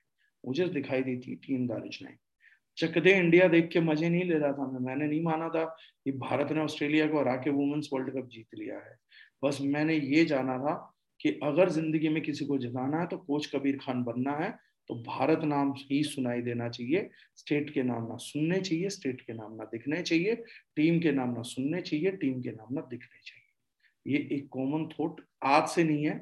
जहाँ कहीं नेटवर्क करा है वो कोई भी बता देगा।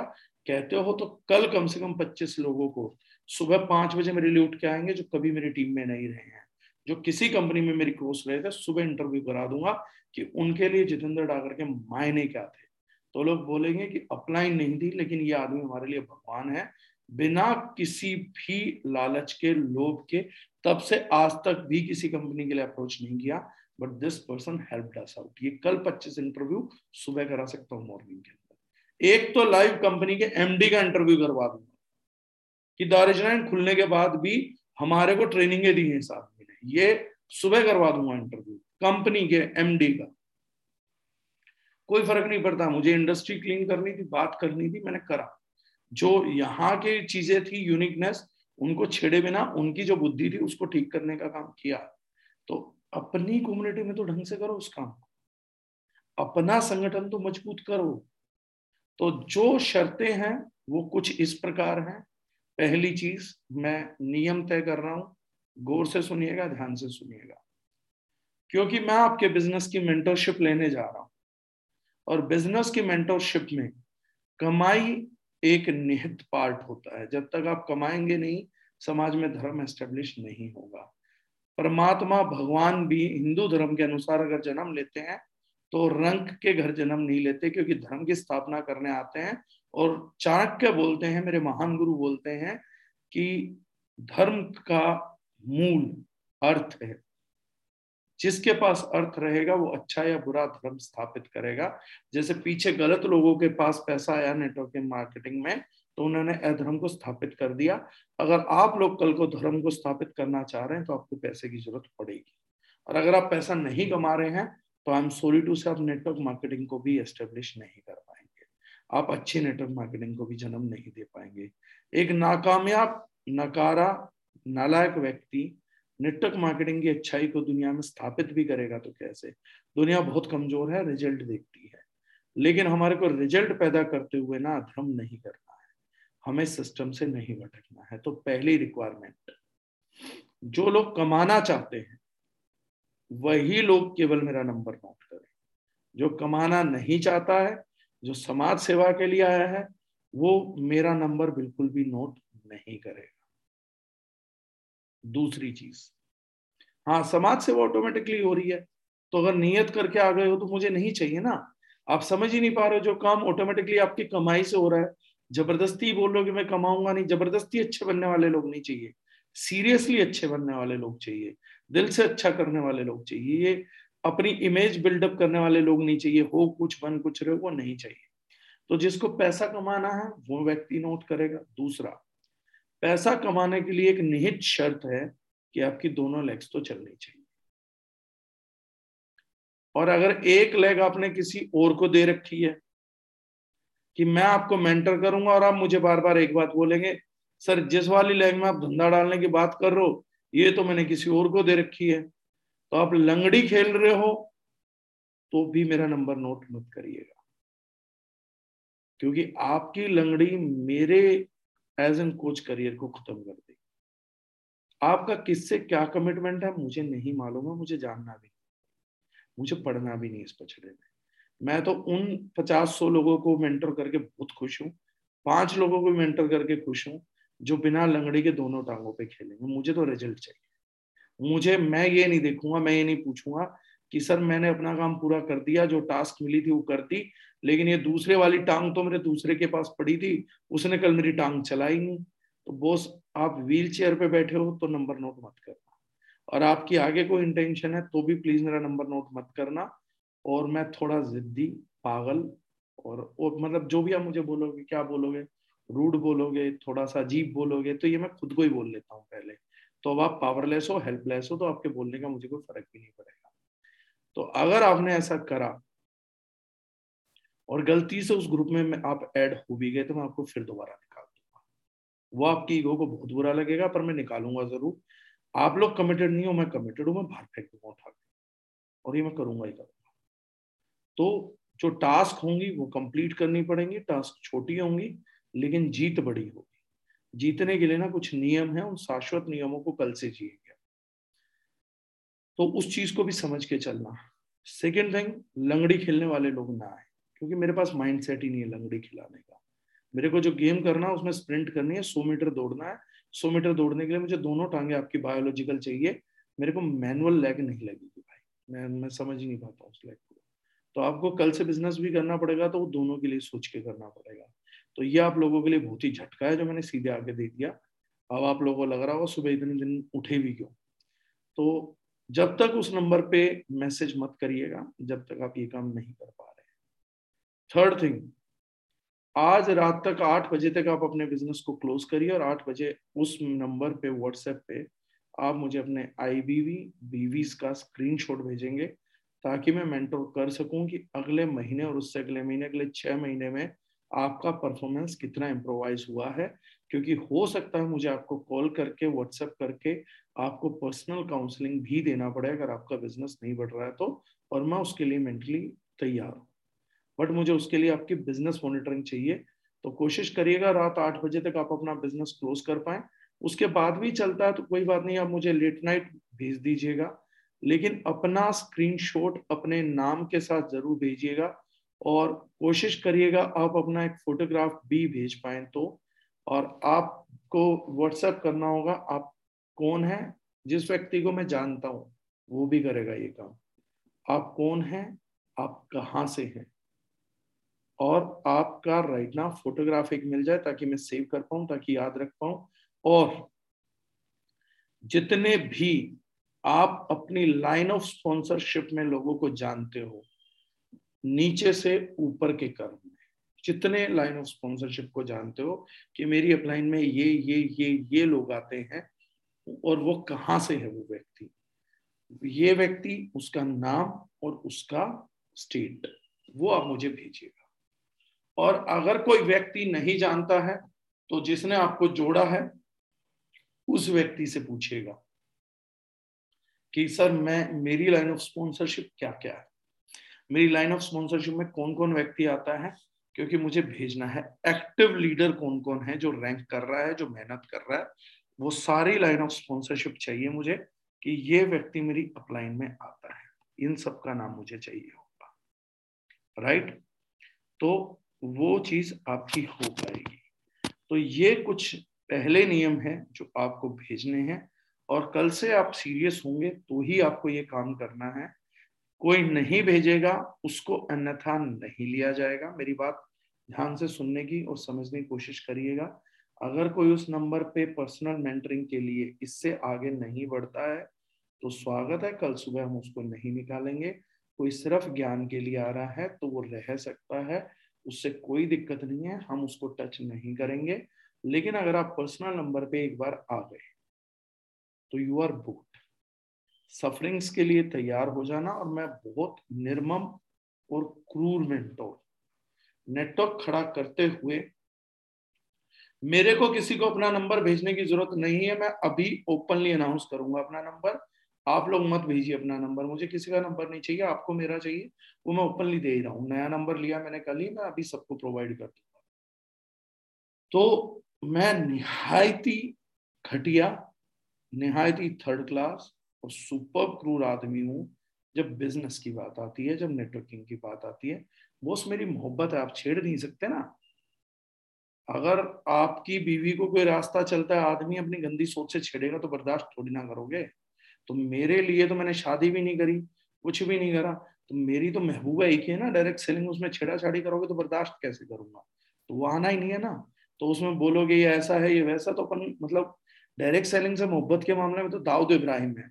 तो जितना रिस्क आप दाऊद इब्राहिम की गर्लफ्रेंड को छेड़ने का ले सकते हो, उसके साथ छेड़ाछाड़ी कर सकते हो, उतना सा ही डायरेक्ट सेलिंग के साथ और दारुजनैन के साथ छेड़ाछाड़ी करना, क्योंकि बस उतना सा ही बर्दाश्त और उतना सा ही माइंड सेट है।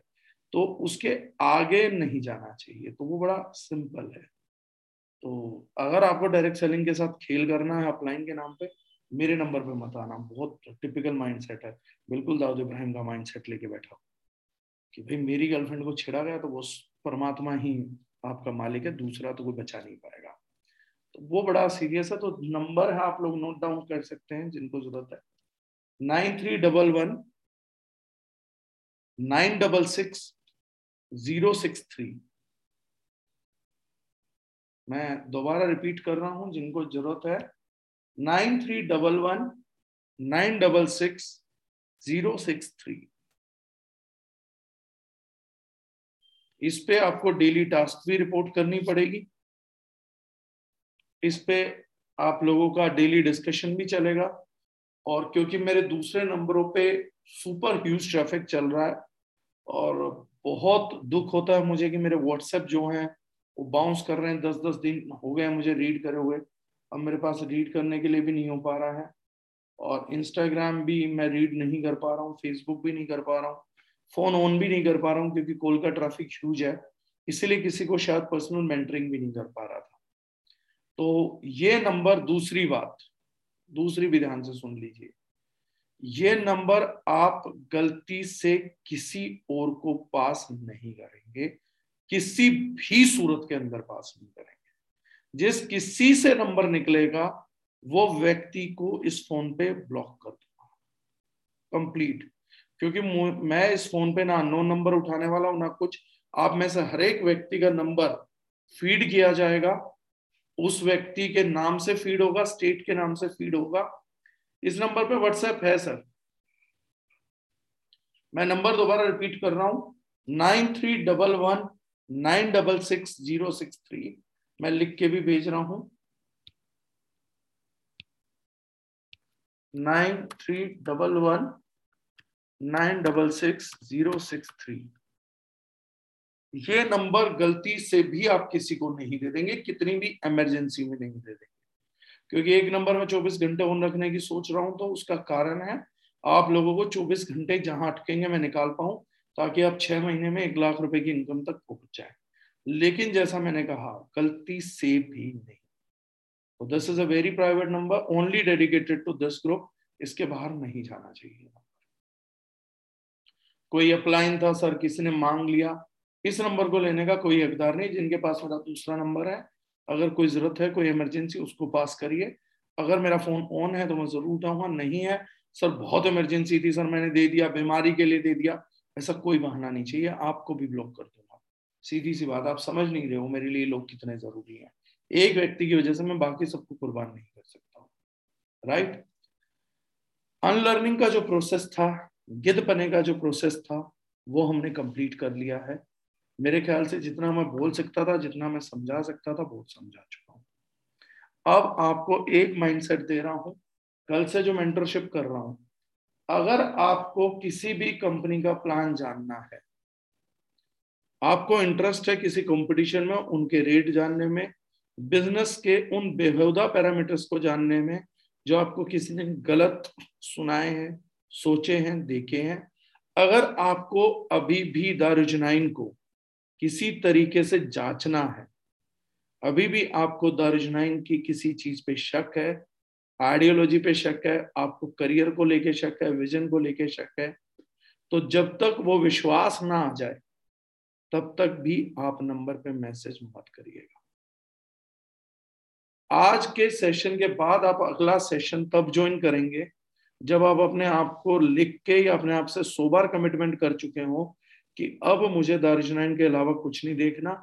अगर आपको चिड़िया की आंख दिख रही है तो अब हम यहां से आगे बढ़ेंगे। यहां तक ज्ञान था, बांट दिया है। अब मैं उन लोगों के साथ आगे नहीं बढ़ सकता हूं जो बहरे मेंढक नहीं है। आज यहां से हम लोगों का ब्रेकअप होता है। आज से आप लोग दारू पी सकते हो, जगजीत सिंह सुन सकते हो। मेरा आपका ब्रेकअप यहाँ से होता है कंप्लीटली। अभी भी अगर आपके अंदर शक है, अभी भी आपके अंदर विश्वास नहीं आ रहा, अभी भी आप ये कमिट नहीं कर पा रहे कि नहीं यार ये लाइफ दारुजनाइन के नाम मुझे करनी है। अब अगर आप हमने आपसे पूछ रहे अगर दारुजनाइन को कुछ होगा, जब कुछ होगा तब जरूर सोचेंगे।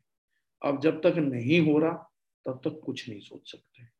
जब तक सब सही चल रहा है तब तक कुछ नहीं सोचना है, तब तक कुछ नहीं सुनना है, तब तक किसी की नहीं सुनना। अगर ये बहरे मेंढक का स्वभाव आपके पास है तो हम आगे बढ़ रहे हैं, क्योंकि मुझे शराबियों की तरह मेहनत करना बिल्कुल भी नहीं आता है। पांच कदम आगे चलो, तीन कदम पीछे आओ, फिर पांच कदम आगे चलो, फिर तीन कदम पीछे आओ, ये मुझे सब कुछ समझ ही नहीं आता। सर आप नंबर मत मांगिए, मैं फिर बोल रहा हूँ ना, आप नंबर छोड़िए, आप को उस ग्रुप में ऐड करूंगा, ये सब मिल जाएगा, आप उस नंबर पे बात करिए, राइट। तो जिनके दिमाग में क्लैरिटी है ना, सुपर क्लैरिटी है, जिसको ये लगता है अभी परफेक्ट कंपनी आएगी, अभी परफेक्ट पोर्टफोलियो आएगा, इससे हालात बदलेंगे, उससे मार्केट बदलेगी, वो भी और इंतजार कर लीजिए, आगे मत बढ़िए। लेकिन मुझे पत्थर की सोच चाहिए, पत्थर के दिल चाहिए, जो लिख दिया वो लिख दिया, जो कह दिया वो कह दिया। क्योंकि लीडरशिप का एक महत्वपूर्ण चीज होती है स्टैंड लेना, कि उस लीडर का स्टैंड क्या है, उस वो खड़ा कैसे है, वो देखता क्या है, ये लीडरशिप का एक महत्वपूर्ण पार्ट है। तो अगर आपके पास मजबूत स्टैंड नहीं है, आपके दिमाग में कोई कंफ्यूजन है, तो आप किसी को आगे नहीं लेके जा पाएंगे। तो जब आज का दिन अपने साथ बिताइएगा, खुश अपने साथ बैठ के इजी मोड में, क्लोजिंग करने के बाद कि क्या वाकई में अब मैं हंड्रेड परसेंट श्योर हूँ दर्जना इनको लेके। अगर हंड्रेड परसेंट श्योर हैं तो ही मैसेज ड्रॉप करके आगे बढ़िएगा, वरना मत बढ़िएगा। अगर इसके बाद आप लोगों ने पर्सनल मेंटरिंग के दौरान मेरे से ऐसी कोई भी बेहुदा बकवास करी तो मैं बिना टाइम खराब किए सीधा सुना मारूंगा, क्योंकि बहुत से लोग आते हैं कि मुझे सुना दो लेकिन चाशनी में लपेट लपेट के सुनाओ।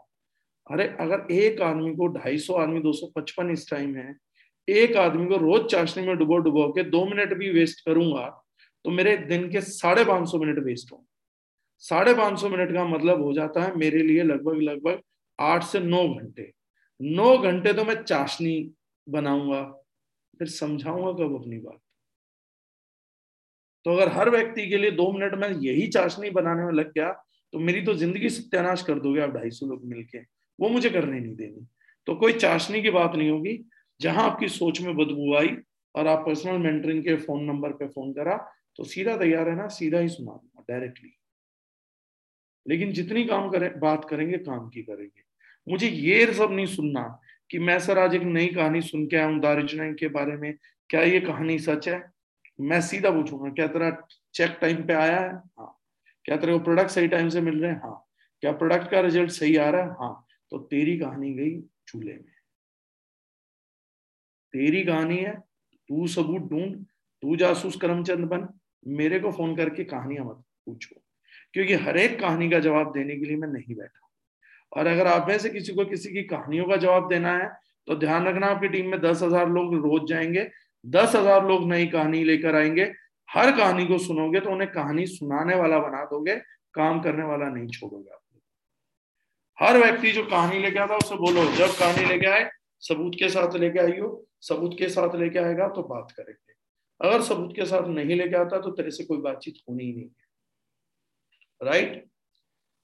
कल से हर सुबह थोड़ी एंटरटेनमेंट बढ़ने वाला है। हम जो है लर्निंग करेंगे, अनलर्निंग हो चुकी, अनलर्निंग का रिजल्ट मैंने आप लोगों से मांग लिया है। अब आप लोग अनलर्न करा है या नहीं करा है वो कल से कब पता लगेगा, जब आप लोग मुझे ये बताएंगे, लाइट right, मुझे दिख रही गलत, जब आप लोग मुझे ये बताएंगे कि आप बहरे मेंढक बन चुके हैं। अगर आप अभी तक बहरे मेंढक नहीं है तो आपकी अनलर्निंग पूरी नहीं हुई है। अभी तक आप कहानियां सुन के रिएक्ट करना चाहते हैं, सर ये जो नंबर भेज रहे हैं इनको आज ही ब्लॉक होना है क्या, अभी कर दूं।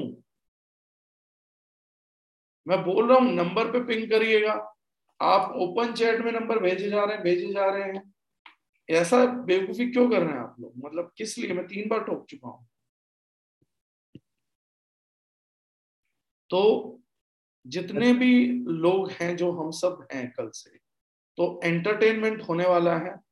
थोड़ा सा टास्क करके आइएगा, लिस्ट अपनी लेकर बना लीजिएगा आज टाइम निकाल के, क्योंकि कल से लिस्ट पे काम होने वाला है। बहुत छोटे छोटे टारगेट हम प्लान करेंगे कल से, लेकिन डेली बेस पे सुबह एक टारगेट मिलेगा जो सब अचीवर्स को शाम तक क्रैक करना है, और मतलब वो इजिली क्रैकेबल होगा। बस आप पहला हाथ पैर जो मारेंगे उसमें टारगेट क्रैक हो जाएगा, लेकिन डेली शाम को आपको मैसेज भेजना होगा कि हाँ मैंने टारगेट क्रैक कर लिया, और ये टारगेट दोनों लेग में बनेगा। सूरज द्विवेदी जी आपको सर लाइव करूंगा, डायरेक्ट वीडियो पे बात करेंगे सर, तो उसमें थोड़ा डाउट क्लियर हो पाएगा। कौन सी लिस्ट, ये ये भी बहुत जरूरी चीज है कि आदमी को पता होना चाहिए कौन सी लिस्ट।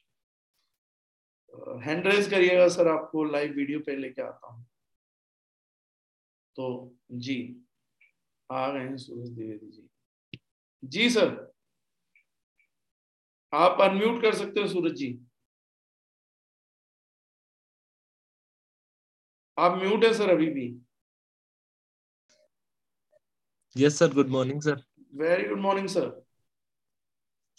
हाँ हाँ सर, लिस्ट के बारे में पूछा सर, कौन सी लिस्ट कौन सी लिस्ट बनती है सर डायरेक्ट सेलिंग में? कितने प्रकार की लिस्ट होती है काम करने के लिए जो चाहिए होती है? ठीक है, अच्छा sir, gas gas list, customer list, खत्म सर सवाल। यस सर, एक ही लिस्ट बनती है काम करने के लिए, वो गेस्ट लिस्ट बनती है सर, एक लंबी चौड़ी गेस्ट लिस्ट। कल से उस पे काम होगा सर। यस सर, बिल्कुल सर। ठीक है सर जी, तो कल से आप लोग, आप स्पेसिफिक बोल देता हूँ, गेस्ट लिस्ट अपनी बना लीजिएगा, उसमें से काम होगा। कल से उसमें से धंधा निकलेगा, उसमें से बिजनेस आएगा, और जो कोई अटकेगा उसको मदद की जाएगी, जिस तरीके से भी मदद चाहिए, वैचारिक मदद। प्रोडक्ट नॉलेज में अटकते हैं, प्रोडक्ट का इमिडिएटली कोई सोल्यूशन चाहिए है, तो कोशिश करूंगा मैं इस नंबर पे आप लोगों को इमिडिएट सोल्यूशन प्रोवाइड करूँ। इमिडिएट कंसल्टेंसी, पर्सनल कंसल्टेंसी की जरूरत पड़ती है ओवर द फोन, तो वो भी करी जाएगी दिन में किसी भी टाइम। तो ये twenty four into seven work करेंगे और ट्वेंटी फोर इंटू सेवन चलेगा। कल से हम कई बेसिक्स को समझना चालू करेंगे, जैसे मैंने कहा था आने वाले टॉपिक्स में मेरे में रहेगा वाई। कल हम टॉपिक कवर करेंगे डिसीजन मेकिंग। बहुत से लोगों को डिसीजन लेना ही नहीं आता, उन्हें समझ ही नहीं आता डिसीजन लिए कैसे जाते हैं और सही डिसीजन कैसे लिए जाते हैं। कल साइंस सीखेंगे डिसीजन की, डिसीजन मेकिंग की, और सही डिसीजन, लाइफ का हर एक निर्णय सही कैसे पड़ेगा और उस निर्णय पर रहने की ताकत कैसे मिलेगी, कल उसको सीखेंगे। देन उसके बाद वाई, ये रियलिटी में वाई है क्या? किसी किसी को मिल जाती है तो इतना बड़ा कर जाता है, किसी किसी को नहीं मिलती है वो बिल्कुल नहीं कर पाता है। तो कल एक चीज वाई भी सीखेंगे, एक नई चीज सीखेंगे जिसको हम बोलते हैं ड्रीम्स। ये सपने क्या है, कौन से सपने मुझे डायरेक्ट सेलिंग में देखने चाहिए, कौन से नहीं देखने चाहिए, कौन से सपने आज तक हम लोगों ने क्यों ही देखे, क्या ही देखे, उसके लिए भी हम बात करेंगे। ये तीन टॉपिक को कल हम क्लियर करेंगे और फर्स्ट टास्क लेंगे। उससे पहले आज के बिजनेस का स्क्रीनशॉट और जो लोग नेटवर्क के इशू के कारण बाहर हो गए थे, मैं नंबर दोबारा टाइप कर दे रहा हूँ, नंबर सौ बार ले लीजिए, कोई दिक्कत नहीं है, और इसको सेव भी कर लीजिएगा, Jitendra Daga personal mentoring number. हाँ, राहुल आर्या जी बोल रहे हैं, और सर दोनों लेग से होना चाहिए ना सर? बिल्कुल राहुल जी, इसीलिए मैं बोल रहा हूं दोनों लेग से ही होगा। टास्क आएगी, छोटी आएगी, दोनों लेग से आएगी, और कल ही पहली टास्क में आप रिफाइंड हो जाओगे, बाहर हो जाओगे, क्योंकि कहोगे वो दूसरे वाली लंगड़ी मेरी अप्लाइन के हाथ में थी सर, मैंने इस वाली में अपनी वीकर में पूरा कर दिया है, लेकिन यहाँ टारगेट रह गया है। वहां आप टारगेट में रह जाओगे तो आप रह जाओगे। आप कल सुबह से आप प्रिपेयर कर लो, आपको खेलना कैसे है, कौन सा खेल खेलना है। लेकिन वो टास्क उस व्यक्ति के लिए नहीं है जो सुबह का सेशन अटेंड कर रहा है, वो टास्क दी सुबह के सेशन में जाएगी, रहेगी उस आदमी के पास जो पर्सनल नंबर पे आ जाएगा, यानी अगली लेयर को क्रॉस करके कम्युनिकेशन में आएगा। तो उन लोगों का फॉलोअप नहीं करूंगा जो सुबह के सेशन में आ रहा है। हाँ, लंगड़े घोड़े नहीं चाहिए सर, बिल्कुल भी नहीं चाहिए, लंगड़े तो किसी हालत में नहीं चाहिए।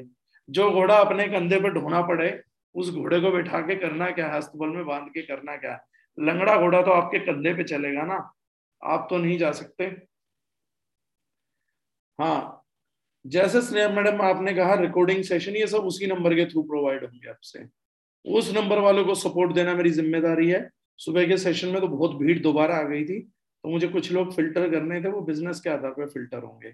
तो आप लोग अगर टारगेट से चूकते हैं तो मैं उसको भी फिल्टर करता चला जाऊंगा। तीन मौके, तीन आपको एक्सेप्शंस मिलेंगे। खेल जो है ना, वो बिल्कुल खेल की तरह खेलेंगे, आप खिलाड़ियों की तरह खेलेंगे। जैसे बैट्समैन को एक ही मौका मिस हुआ तो बॉल विकेट पे लगती है, कितना भी अच्छा बैट्समैन हो आउट हो जाता है। तो हम क्रिकेट की तरह खेलेंगे। अच्छा क्रिकेटर था मैं, मजा आता था, तो कल से टास्क की बॉलिंग होगी, बैटिंग आपको करनी है, और तीन बॉल चुकी तो तीसरी बॉल पे आउट दे दिया जाएगा। हमारे क्रिकेट में बस हम थोड़े से दयालु हैं, मतलब बहुत ज्यादा दया आती है लोगों पे, तो हम दो बार आपको नॉट आउट डिक्लेयर भी करेंगे, तीसरी बार आउट होते ही आउट कर देंगे, मतलब फिर आपको दोबारा टास्क कंप्लीट करके फिर आना पड़ेगा नए सिरे से। तो ये अच्छा खेल खेलेंगे तो टास्क कंप्लीट करनी पड़ेगी। तो जिसको लगता है कि मैं टास्क कंप्लीट करने लायक हूँ वो आगे बढ़े कि हाँ मैं करूँगा, बस मुझे टास्क दी जाए। टास्क बहुत छोटी दूंगा, बहुत ही छोटी टास्क, मतलब एकदम बिल्कुल टुच्ची सी टास्क मिलेगी, लेकिन हाँ मिलेगी दोनों लेग में। टास्क पूरी होने लायक तो होगी, लेकिन आपकी सोच ही बैठ जाएगी उस टास्क से। टास्क में दम नहीं होगा, लेकिन आपका दम निकाल देगी, ये जरूर होगा। तो अब लंगड़ी भी खेल रहे हो और सुधरना नहीं है तो अपनी अपलाइन को कॉल कर लो कि भाई कल से तू खेल में मेरा पार्टनर है, तो देख तू खेलियो, थोड़ा सा ढंग से खेलियो। तो अपनी अपलाइन को बिजनेस करना सिखाओ, उसी पे डिपेंडेंट होना, आधा बिजनेस तो उसी से करवाना, तो कल से उसे बिजनेस सिखाओ।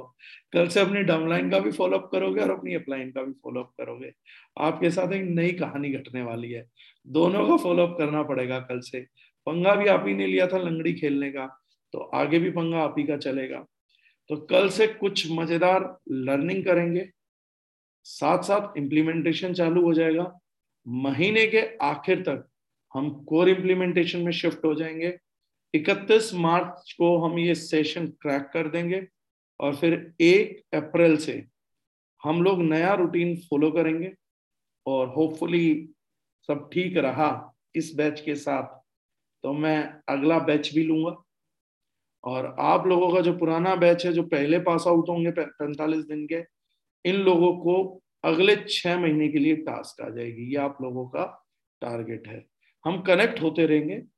सुबह पाँच बजे की ये जो आदत हम लोगों ने बना ली है, ये जो सचिन तेंदुलकर वाला डेडिकेशन हम लेकर आए हैं, इसको हम आगे भी कैरी करेंगे। एक दूसरे के साथ हम कम्युनिटी बनाएंगे और आप लोगों का जो है वो लेबल भी भेज दिया जाएगा, जो टीम दारिजनाइन है। और इसी टीम से मैं रिक्वेस्ट करूंगा, अपनी टीम के अलग अलग नाम नहीं होने चाहिए। वी आर टीम दारिजनाइन। पहले एक कम्युनिटी को खड़ी कर लेते हैं, फिर लड़ लेंगे। जो लड़ना लड़ना है, जो अपनी पहचान चाहिए, आइडेंटिटी चाहिए, वो अलग अलग फिर बना लेंगे। पहले एक संस्था, एक संगठन को मजबूत बनाते हैं। फिर जब संगठन एक हो जाएगा, मजबूती आ जाएगी, सब हम जीत लेंगे, फिर उसमें अलग अलग संगठन निकाल लेना। पहले देश बना लो, फिर स्टेट बना लेना, फिर जिले बना लेना, फिर प्रोविंसेस बना लेना। पहले स्टेट तो बना लो, पहले अपना देश तो बना लो, कंट्री तो बना लो। तो वो हम करेंगे। तो आई होप, हाँ ग्रेजुएशन सेरेमनी करेंगे राजीव जी, पक्का। मैं बड़ा फन मेकिंग आदमी भी हूँ सर, जहाँ मैं दो चार बुरी बातें बोलता हूँ, मैं चुटकुले भी अच्छे सुनाता हूँ। तो फन लविंग तो हम रखेंगे। हम ग्रेजुएशन सेरेमनी भी करेंगे, मजेदार काम हम सब करेंगे। मैं जिंदगी में आया हूँ, बोरिंग जिंदगी जी के नहीं मरूंगा। ये मेरा मेरे साथ कमिटमेंट पुराना है, मतलब ऐसे तो एकदम ढेर होके तो बिल्कुल भी नहीं मरना है। सुबह पाँच बजे मीटिंग स्टार्ट कर दें, वो भी कर देंगे सर। सुबह पाँच बजे का फॉलोअप लगा देंगे एक महीने के बाद। अभी छह बजे उठना सिखाया, पाँच बजे तक थोड़ा टाइम लगेगा। अब किसी का कोई सवाल है सर तो पूछ सकते हैं। फिर आज के सेशन को वेव ऑफ करेंगे। आज क्लोजिंग दमदार करिएगा, अच्छे से अच्छी क्लोजिंग करिएगा। और कल से हम लोग एक दूसरे के साथ मददगार होके पूरे तरीके से तैयार खड़े रहेंगे, एक दूसरे के साथ सिपाहियों की तरह, एक दूसरे की कमर देखते हुए, बैक देखते हुए। और जैसा मैंने कहा, बहरे मेंढक होना प्राथमिकता है, कहानियां सुनने वालों की कोई जगह नहीं।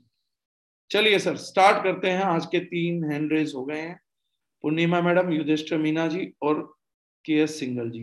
तो सबसे पहले सिंगल जी का हाथ खड़ा होता है, तो सिंगल जी से बातचीत करते हैं। सर आप अनम्यूट हैं। Sir good morning. Very good morning sir. Sir एक तो जो आप कल का सेशन बता रहे हैं ना, डिसीजन मेकिंग, मुझे लगता है सर ये शायद सबसे ज्यादा इम्पोर्टेंट मेरे लिए होने जा रहा है जी। ये मेरी सबसे बड़ी कमजोरी है सर, मैं कंफ्यूज ही रहता हूँ। मैंने कल भी आपको कहा था, बड़ा परेशान रहता सर। कल के बाद आपका डिसीजन अगर एक मिनट में नहीं निकला तो मेरी मेंटरशिप किसी काम की नहीं। एक मिनट में डिसीजन दिया करेंगे आप, एक मिनट में, और सही डिसीजन एक मिनट के अंदर, मतलब क्या करना है within a minute clear होगा आपको कल से। Right right sir, thank you. मुझे यही लगा मेरे लिए सेशन। सर दूसरा, अभी सर आपने नंबर दिया है ना अपना, और आपने कहा ये फॉरवर्ड नहीं होना चाहिए नंबर कहीं पे भी जी। तो सर ये हमारी मीटिंग भी रिकॉर्डेड होती है और इसमें नंबर भी आपने दिया है, तो, तो ये एक रिस्क रहेगा। नंबर कर देगा तो सर वो मरेगा। मैं पूछूंगा तो सही तेरे पास मेरा नंबर किससे आया, सर आप ग्रुप में लाइव रिकॉर्डिंग किससे आई, इससे हो गया मेरी ये रिकॉर्डिंग भी तो आपको फॉरवर्ड नहीं करनी, ये भी तो मैं कई बार बोल चुका हूँ। जी जी सर, नहीं हम लोग रिकॉर्डिंग कर लेते हैं ना सर आपकी, इसको जो आपसे मीटिंग करते हैं मोबाइल में रिकॉर्ड। तो मुझे पता ही नहीं थी, टेक्नोलॉजी बहुत गलत गलत काम कर रही है भाई। Sir sir thank you sir. Okay single साहब thank you. Right sir ji. Purnima ma'am good morning sir, कैसे हैं आप? मैं बहुत बढ़िया मैम। आप आजकल बोलते हैं ना तो मुझे लाइट लाइट लगती है, रोशनी रोशनी सी लगती है। ये बाकी सबसे पूछ लो, उन्हें भी अच्छा लगता होगा। The kind of light you have in your soul is divine. बहुत ही अच्छी रोशनी है आपके पास। Thank you sir. मैं ये बोलना चाह रही थी आपको, मुझे कोई सवाल नहीं है क्योंकि आप जब बोलते हैं तो कोई सवाल की कोई गुंजाइशें होती नहीं, बट मैं ये कहना चाहती हूँ जब आपने स्टार्टिंग में कहा, क्योंकि कई दिन से ये सवाल मेरे मन में है जब से सरकार की गाइडलाइन आई थी कि भाई सभी कंपनियां आप दार्जुलाइन बनना चाहेंगी, तो मैं कहना चाहती हूँ कुछ भी कर ले कोई भी कंपनी वो दार्जुलाइन नहीं बन सकती, वो दार्जुलाइन के मुकाबले पे खड़ी नहीं हो सकती है सर, ना तो प्राइस रेट के अंदर ना प्रोडक्ट के अंदर, वो पीछे ही रहेंगे। वो सस्ती दार्जिलिंग बनने चाहेंगे, उनके पास ना वो सब ले आएंगे, वो नियत नहीं ला पाएंगे, वो एजुकेशन नहीं ला पाएंगे। वो क्या करेंगे, वो घटिया खेल खेलेंगे जो उन्हें एमएलएम में पिछले छब्बीस साल से आता है। प्रोडक्ट कॉपी कर लिया आपने, प्रोडक्ट को भी केमिकल फ्री बोल देंगे, पांच दस रुपए बीस रुपए सस्ता रेट करने की बातें करेंगे, ना नियत ला पाएंगे ना एजुकेशन ला पाएंगे। उन्हें ये भी नहीं पता कि वो केमिकल फ्री भी करेंगे तो क्यों करेंगे, उन्हें कुछ नहीं मालूम है। ये अच्छा। और सबसे पहली बात सर, जितेंद्र डागर सर कहाँ से लाएंगे? हाँ वो विचार भी नहीं आएगा मैम, उनके पास ये वाली नियत भी नहीं है क्योंकि मैंने सबके साथ काम किया हुआ है। उनकी नियत तो गिद्धों वाली रहेगी, उन्हें लाशें नोचनी है। उन्हें ब... वो पता नहीं इतना बड़ा नेटवर्क भी क्यों बनाते। गिद्धों को मैंने नाम क्यों दिया था गिद्ध? गिद्ध की जो फेवरेट चीज होती है वो होती है लाश। उन्हें ढेर सारी लाशें अच्छी लगती है गिद्धों को, तो वो क्या करते हैं दस लाख लोगों को नेटवर्क में भर्ती करके नौ लाख निन्यानवे हजार लाश बना देते हैं, उन्हें नोचते रहते हैं। इसलिए मैं उन्हें गिद्ध बोलता हूँ। गिद्ध तो बेचारा अच्छा पक्षी है वैसे तो, वो लाशों को साफ करके हमें बैक्टीरिया से बचाता है, लेकिन उसे दिक्कत ये है कि बैक्टीरिया तो साफ करता है लेकिन लाशें बना देता है। नेटवर्क मार्केटिंग में हर कंपनी का दावा सुनना मुझे बड़ा मजा आता है। हर कंपनी कहती है कि हमारे पास एक करोड़ लोग हैं, दो करोड़ लोग हैं, उनमें से एक्टिव कितने हैं? एक्टिव हैं एक करोड़ में से पांच लाख लोग, तो पचानवे लाख क्या है? लाश। तो तुम लाशों को नोचते हो, तो बेसिकली तुम्हारे पास एक्टिव से ज्यादा लाशें हैं, तो तुम लाशों के व्यापारी हो। तुम्हारा सिस्टम लाश क्रिएट करता है नेटवर्क मार्केटिंग के अंदर। कब्रिस्तान बना मारा तभी तो सड़ रहा है सारा का सारा। तो वो लाशों के व्यापारी हो, लाशें जरूर लेके आएंगे, उन्हें लाशें पसंद है बहुत, निर्जीवता उन्हें बहुत अच्छी लगती है। Thank you thank you so much sir. Thank you so much ma'am, thank you. Yudhishthir ji very good morning sir.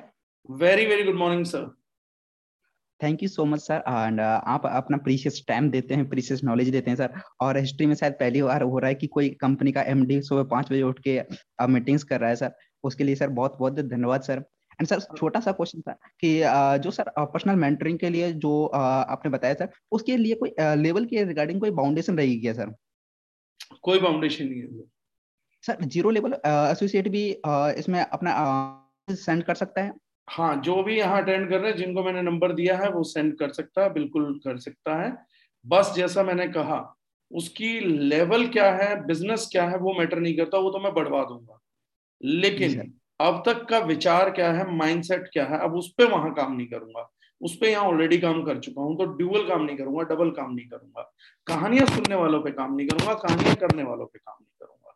काम उस व्यक्ति पे कर दूंगा जिसका बिजनेस कम है, लेकिन जिसके पास सोच ही कम है उस पर अब वहां काम नहीं हो पाएगा। Thank you so much sir, इसके लिए इसके रिगार्डिंग तो फिर हमको बहुत हेल्प मिल जाएगी सर। एंड इसके अलावा sir thank you so much sir, पहली बार जयपुर में मिले थे तभी ऐसे वो आपकी लीडरशिप से और आपके कैरेक्टर से प्यार हो गया sir. Thank you so much sir. Thank you so much mister ji, thank you. Saket ji good morning sir. Very very good morning sir. Sir unlearning session आपका जो था इतना बढ़िया था सर। मैं ग्यारह साल से नेटवर्क मार्केटिंग के साथ हूँ सर। मेरा आवाज आ रहा है ना पूरा क्लियर? जी सर, ग्यारह साल से मैं नेटवर्क मार्केटिंग इंडस्ट्री में हूँ। मैं सच में बोल रहा हूँ, आज नेटवर्क मार्केटिंग का जो सच में एक गाइडलाइन होता है और आपका ये ट्रेनिंग मुझे लेकर एक सच में ऐसा लग रहा है कि जैसे छोटा जैसे मैं था तब मेरा पापा जैसे बोलते थे कि ये मत करना बेटा, ये करने से तुम्हारा खराब होगा और ये करो तो ये तुम्हारा अच्छा होगा, क्योंकि मैं तुम्हारा भला चाहता हूँ, क्योंकि अगर तुम भला करोगे तुम्हारा नाम रोशन होगा। तो मेरा भी कुछ इसमें मतलब हम हमको समझा नहीं पा रहे सर, मतलब ऐसा लग रहा है कि सर सेम प्रिंसिपल है। आज सर ऐसा लग रहा है कि मतलब क्लोजिंग क्या होगा हमको तो पता है और और भी अच्छा करना है सर। मैं इतना एक्साइटेड हो चुका हूँ, अगला महीना इसका रिजल्ट हम आपको बिल्कुल दिखाएंगे सर, ये पक्का वादा है। और मेरा आपका जो ये प्रिंसिपल है जो आप इतना गाइड देते हैं, इस गाइड को मैं एकदम पूरा फॉलो करूंगा और मेरा जितना हॉटलाइंस है मैं सबको ये फॉलो कर दूंगा, क्योंकि यही एक सिस्टम होना चाहिए, क्योंकि हम लोग डी नाइन फैमिली से हैं और फैमिली को बिलोंग करना चाहते हैं और सिस्टम एकदम फॉलो करेंगे। थैंक यू सर, बस बस यही बोलना था दो तीन बार। Thank you sir. Okay sir जी, दीपेश जी। जी सर, तो सर सबसे इम्पोर्टेंट चीज ये है ना कि सबसे पहले मैं बोलना चाहूंगा सर प्रोडक्ट्स के बारे में। तो सर पहले के जो प्रोडक्ट्स, मतलब मुझे ये डिफरेंस नहीं समझ में आ रहा है कि सर केमिकल वाले जो प्रोडक्ट्स होते हैं, जैसे कि अपन बात करते हैं कि प्रोडक्ट्स के अंदर केमिकल है, सर कभी कभी दिमाग के अंदर थॉट आता है कि सर ये केमिकल डाले हैं तो सर केमिकल बनाए होंगे फिर डाले होंगे, तो सर उसकी कॉस्ट तो बढ़नी चाहिए ना कि लाइक पहले केमिकल बने उसके बाद में प्रोडक्ट के अंदर डाले उसके बाद में प्रोडक्ट्स बनाया। तो सर ये इसके बीच में फिर अपन कैसे बोल सकते हैं कि ऑर्गेनिक प्रोडक्ट्स ज्यादा मतलब वो महंगे होते हैं, लोग ऐसा क्यों प्रमोट करते हैं, मतलब ऐसा क्यों होता है? सर आप जो बात कर रहे हो वो बात कर रहे हो एक्सट्रैक्ट की, ना कि केमिकल की। एक्सट्रैक्ट किया जाता है सर, केमिकल में तो केमिकल किसी और चीज को ऐड कर देंगे तो उससे केमिकल बन जाएगा। लाइक सरसों के तेल में अगर मैं केरोसिन ऑयल ऐड कर दूंगा तो kerosene oil is a cheaper product. It doesn't need a process. It just needs an adulteration to make it synthetic. तो मैंने अगर आपको हेयर ऑयल के पीछे लिखा देखा होगा मिनरल ऑयल। मिनरल ऑयल क्या होता है सर? केरोसिन होती है। तो केरोसिन जो है वो पेट्रोलियम का एक्सट्रैक्ट है। पेट्रोलियम गाड़ियों के लिए यूज होता है, सरसों का तेल खाने के लिए इस्तेमाल होगा। तो सरसों के तेल की कीमत केरोसिन से ज्यादा होती है। आपका कोई भी अच्छा तेल रहेगा, जो बालों में लगाना है, बादाम का तेल लगाना है या कुछ और लगाना, तो उसकी कीमत और ज्यादा होगी, क्योंकि वो ऐतिहासिक ह्यूमन कंजम्पशन के लिए है। लेकिन पेट्रोल और इसमें पेट्रोलियम के अंदर क्रूड से जो क्रूड है वो पेट्रोल और डीजल यूज हो जाता है, जिसकी कुछ कीमत है, जिसकी सौ रुपए लीटर भी देने को हम तैयार नहीं है। लेकिन आज अच्छा सरसों का तेल आप एक सौ चालीस एक सौ पैंतालीस खरीद रहे हैं, राइट। अब केमिकल जो है वो पेट्रोल का जो साइड लेयर है, जो साइड एक्सट्रैक्शंस है, वो कॉस्मेटिक इंडस्ट्री यूज करती है। क्रूड का मेन एक्टिव पेट्रोल और डीजल तो गया, ऑक्टेन बन गया आपकी गाड़ियों के अंदर। साइड केमिकल बचे, मिनरल ऑयल्स बचे, प्रोसेस में एक्सट्रैक्शंस बच गई, बाकी चीजें बची, उसका इस्तेमाल करती है इंडस्ट्री, ना कि किसी का एक्सट्रैक्शन यूज करती है। अगर आप आंवला से विटामिन सी निकाल रहे हैं तो नो डाउट वो विटामिन सी आंवला से महंगा होगा। आप रीठे का सत निकाल रहे हैं तो वो सतरीठा सत रीठे से महंगा होगा। लेकिन अगर आप नारियल से उसका ईस्टर निकाल रहे हैं तो सपोसिफिकेशन का जो रेजिड्यू बच जाएगा, जो वेस्ट बच जाएगा, उससे आप शैम्पू बना सकते हैं। आप अपनी मशीन में जो तेल डालेंगे, इंजन के लिए यूज करेंगे, जब वो तेल मशीन के पार्ट्स को मूव करा करा के अपनी चिकनाहट खो देगा और रेजिड्यू प्रोडक्ट बच जाएगा, तो उसमें खुशबू मिला के आप पेट्रोलियम जेली बना सकते हो। तो वेस्ट मटेरियल्स को, वेस्ट केमिकल्स को यूज किया जाता है सर, बहुत अच्छे केमिकल्स को यूज नहीं किया जाता। हल्दी की कुरकुमिन निकाल के यूज नहीं होता है, कुरकुमिन निकालने के बाद जो केमिकल रेजिड्यू बच जाता है उसको यूज करते हैं sir. So the perception is entirely different. Okay. Sir सबसे इम्पोर्टेंट चीज मैं आपको बता देता हूँ, like like, uh, uh, sir जब मैंने वेस्टिज को ज्वाइन किया था सर पहले महीने जब वेस्ट को ज्वाइन किया था टेन थाउजेंड पीवी का सर डायरेक्टर होता था, और सर उसी मंथ के अंदर मैं बीच में फ्रेशर था, मुझे कुछ भी नहीं आता था, मैंने डायरेक्ट सेलिंग मैंने तभी पहले पहली बार लाइफ के अंदर वर्ड सुना था, तब मैंने sir ten thousand ten thousand PV मतलब फास्ट डायरेक्टर किया था, लगभग ढाई लाख रुपए का मैंने बिजनेस पहले महीने निकाल दिया था सर। लेकिन फिर धीरे धीरे करके जैसे नॉलेज आने लगी ना, तब सब मुझे लगा, मुझे सच में ऐसा फील होने लगा कि यार मैं गलत कर रहा हूँ, मतलब मैं लोगों को सिर्फ परचेसिंग करा रहा हूँ, किसके लिए? ताकि वो पीवी बढ़ा पाए। सर तो ये दिमाग के अंदर थॉट्स अभी तक अंदर तक इतनी भरी हुई है ना सर कि लाइक मैं सच में अभी इधर काम नहीं कर पा रहा हूँ। मतलब आप ये समझो कि मैं वो पर्सन था जो सात हज़ार पाँच सौ पीवी मैंने सिर्फ पंद्रह दिन के अंदर निकाले, वो भी सिर्फ फ्रेशर्स के ऊपर काम करके, जबकि मैं खुद ही फ्रेशर था। लेकिन सर वो दिमाग के अंदर इतना स्टिक कर गया ना कि यार मैं फालतू परचेसिंग करा रहा हूँ, मैं क्यों करा रहा हूँ मैं क्यों करा रहा हूँ मतलब डायरेक्ट सेलिंग सिर्फ पैसों के लिए हो रही है। ये दिमाग के अंदर इतना भर चुका है ना कि अब मैं थोड़ा सा, मतलब आप समझ रहे हो ना कि आवाज नहीं आ रही है अंदर से। सो so, उसके लिए सर मैंने कोशिश भी करी बहुत सी बार कि मैं वापस थोड़ा सा मैं उतरूं कि नहीं मुझे सच में वापस काम करना है, पर सर वो अंदर से जो आवाज आती है ना वो सच में नहीं आ पा रही थी अभी तक कि क्या करना है सर। थोड़ा सा परचेज सर प्रोडक्ट के लिए करवाया जाता है, पीवी के लिए परचेज करवाना एक बहुत बुरा सिद्धांत है। आप हर आदमी को बिजनेस का सपना दिखा के डायरेक्ट सेलिंग में ला रहे हैं, तभी तो लोग इसको गालियां देते हैं। कुछ लोगों को आप अच्छा प्रोडक्ट दीजिए, जिनको कमाना है वो खुद परचेज करेंगे, जिनको कमाना वो खुद बिजनेस करेंगे। हम हर किसी व्यक्ति को प्लेटफॉर्म दिखाने के लिए आए हैं, प्लेटफॉर्म में खरीदवाने के लिए नहीं आए हैं। अगर हम जबरदस्ती पीवी मेंटेनेंस के लिए खरीदवा रहे हैं तो ये सेशन मैंने कल लिया था, आपकी अंतरात्मा की आवाज को एक दिन मरना ही था, एक दिन उसको खत्म हो जाना ही था, वो खत्म हो गई। अब प्रॉब्लम यही आएगी सर कि आप जिस व्यक्ति में ये देख पाते हैं कि ये बिजनेस नहीं कर पाएगा, उसे बिजनेस के लिए प्रोडक्ट मत खरीदवाइए, उसको उसके यूज के प्रोडक्ट खरीदवाइए और उसका क्या यूज है उसको सॉर्ट आउट करिए।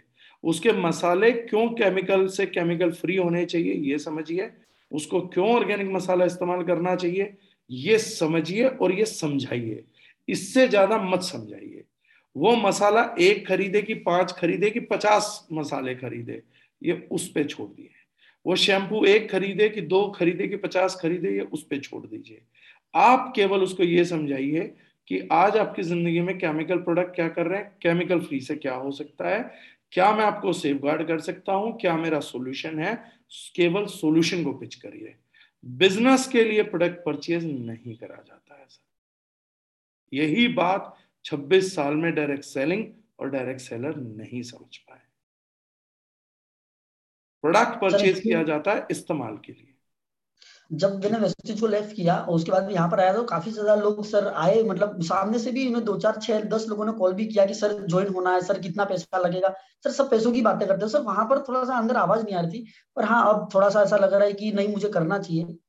सो so, जो लोग बिजनेस करना चाहते हैं उन्हें बिजनेस करवाओ सर, लेकिन जो लोग प्रोडक्ट से दुखी है एक ये कॉन्सेप्ट आप अपना क्लियर करिए कि दुनिया को क्यों ऑर्गेनिक मसाला खाना चाहिए।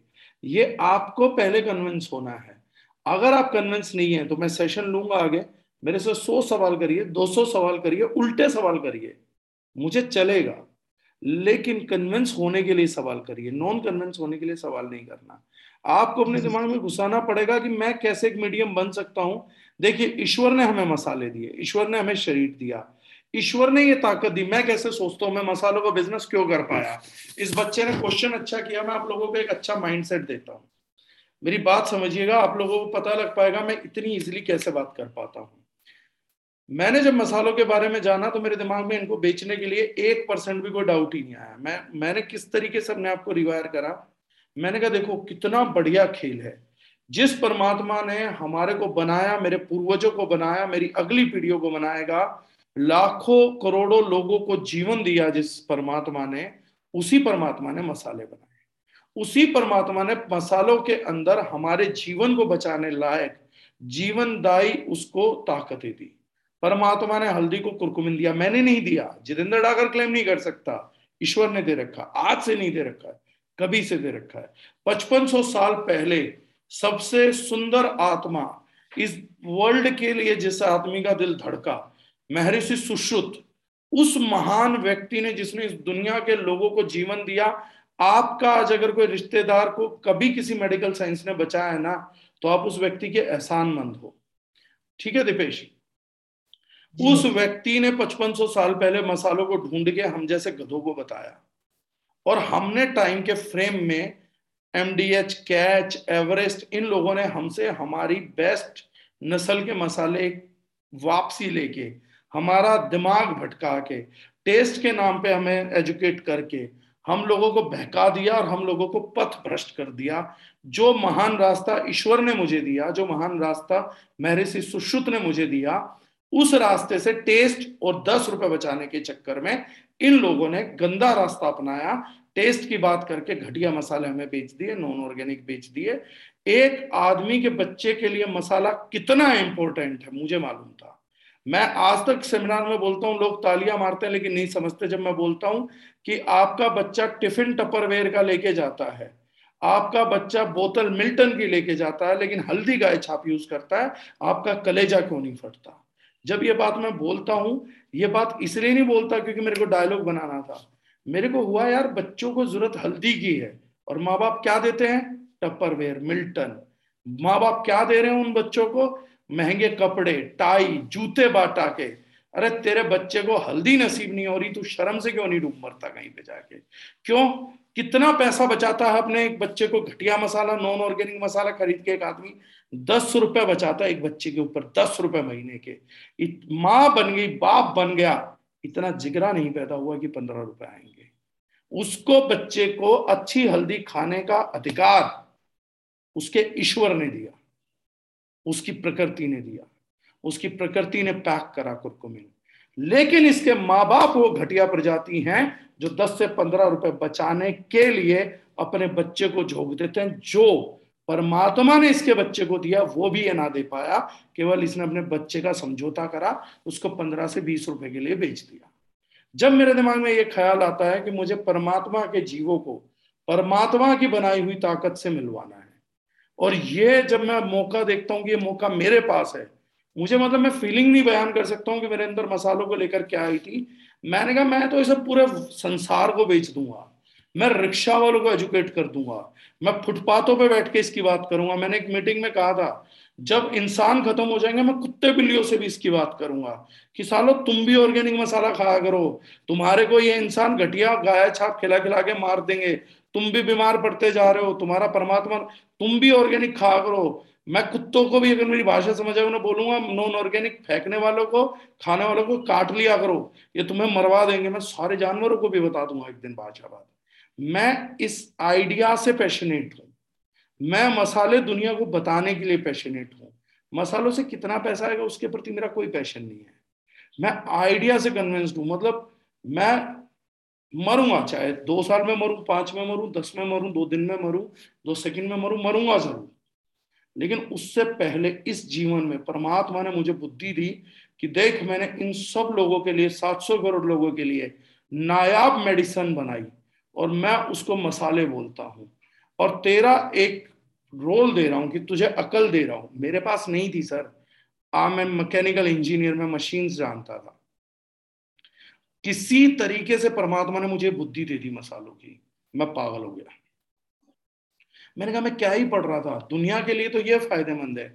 इंजीनियरिंग में मुझे पढ़ाया गया था engineers are those people who are making easier life for people, we are designing easy life. जब मुझे पहली बार लीवर और पुली बताया गया था तो ये बोला गया था ह्यूमन एफर्ट्स को जो कम करने के लिए साइंस लेके आते हैं वो इंजीनियर्स हैं। मुझे पहली बार पता लगा ह्यूमन इंजीनियर्स तो यार वो लोग हैं जो ह्यूमंस को बचाएंगे। मुझे लगा मसाले इतना इंपॉर्टेंट रोल प्ले कर रहे हैं पर संसार में कोई बात नहीं कर रहा, सब बेच रहे हैं, बात कोई नहीं कर रहा है। मेरे को उस दिन लगा कि मैं डिवाइन सोल हूँ, मतलब मेरे को ऊपर वाला बहुत प्यार करता है कि मेरे को इस चीज के लिए चुना और मेरे को बुद्धि दी। मैंने कहा मैं सब फैला दूंगा, मैं सब पागलों की तरह बता दूंगा, दुनिया को बताऊंगा, जूम पे जाके बता दूंगा, मीटिंगें कर करके बताऊंगा। आज भी मैं पैशनेट क्यों होता हूँ जाके? क्योंकि मेरे को किसी को मसाले के बारे में आज बताना है। ऊपर वाले का दिया मौका है भाई, मेरे को मेरे को करना ही है। उसने मेरे को सेलेक्ट किया, मतलब मैं धन्ना हो गया। आज प्रधानमंत्री मोदी अगर मुझे बुला के बोल दे कि जितेंद्र डागर मैं तेरे को इस देश में टास्क करने के लिए, एक सोशल कोर्स के लिए अपॉइंट करता हूँ, साला मैं फेसबुक पे पागल हो जाऊंगा, मैं डालूंगा कि मेरे को मोदी जी ने ये काम करने के लिए बोला है, और मेरे को तो मोदी के बाप के बाप ने बोला है। तो बोस मैं तो मतलब नेक्स्ट लेवल रेजोनेट करूंगा ना।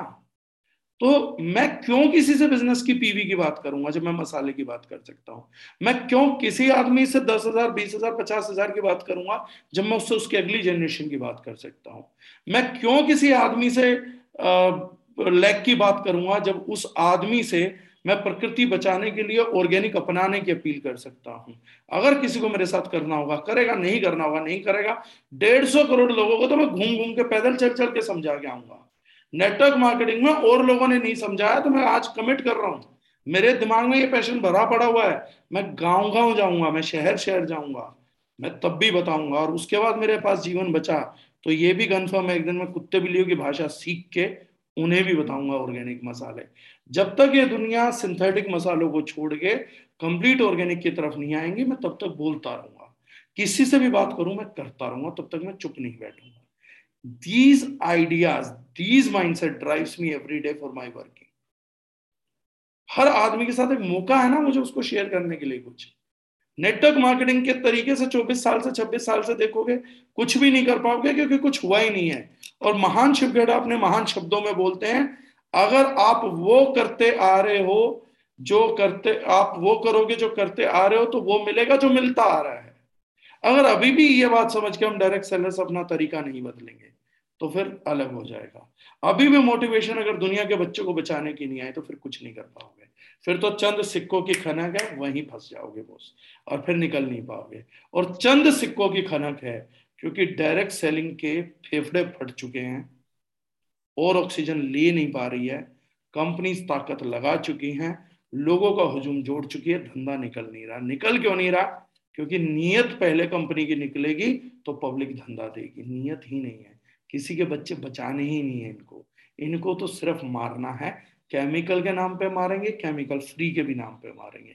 इन्हें केमिकल फ्री करके भी किसी को नहीं बचाना, इन्हें केमिकल फ्री करके भी लोगों को मारना है। इन्हें किसी के दूसरे का धंधे का पैसा चाहिए, धंधा नहीं चाहिए। आज कोई कंपनी दारुजनैन क्यों नहीं बन पाएगी? क्योंकि उन्हें केमिकल फ्री का व्यापार नहीं करना, केमिकल फ्री व्यापार को भी चुराना है। ये चोर है, इनकी मानसिकता में चोरी भरी पड़ी है। हमारी मानसिकता में चोरी नहीं होनी चाहिए। अगर ये फीलिंग आ गई तो धंधा कर पाओगे, वरना हम सॉरी टू से पाटीदार साहब खुद को खत्म कर लोगे। और अगर ये फीलिंग ना आ पाए तो मैं दोनों हाथ जोड़ के रिक्वेस्ट कर रहा हूँ, दारूजन मत करना सर। अंदर की आवाज मर जाएगी।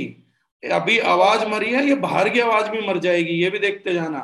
नेटवर्क मार्केटिंग एक दिन वो पाएगी कि आवाज बाहर की भी नहीं आएगी बाहर। जी सर जी। सर यही मतलब थोड़ा सा पुराना एक्सपीरियंस रहा जिस चीजों के लिए कि बस पीवी के लिए करना पीवी के लिए करना, तो सर वो भी जस्ट निकल निकलने वाला है। ताकि हम पुराना एक्सपीरियंस नहीं है। इस बार आपकी शादी लड़की से हुई है, इससे पहले गधी से हो गई थी। दोनों एक्सपीरियंसों की तुलना मत करिए, स्पष्ट बात बोलता हूँ। जी सर ओके जी। मोहित जी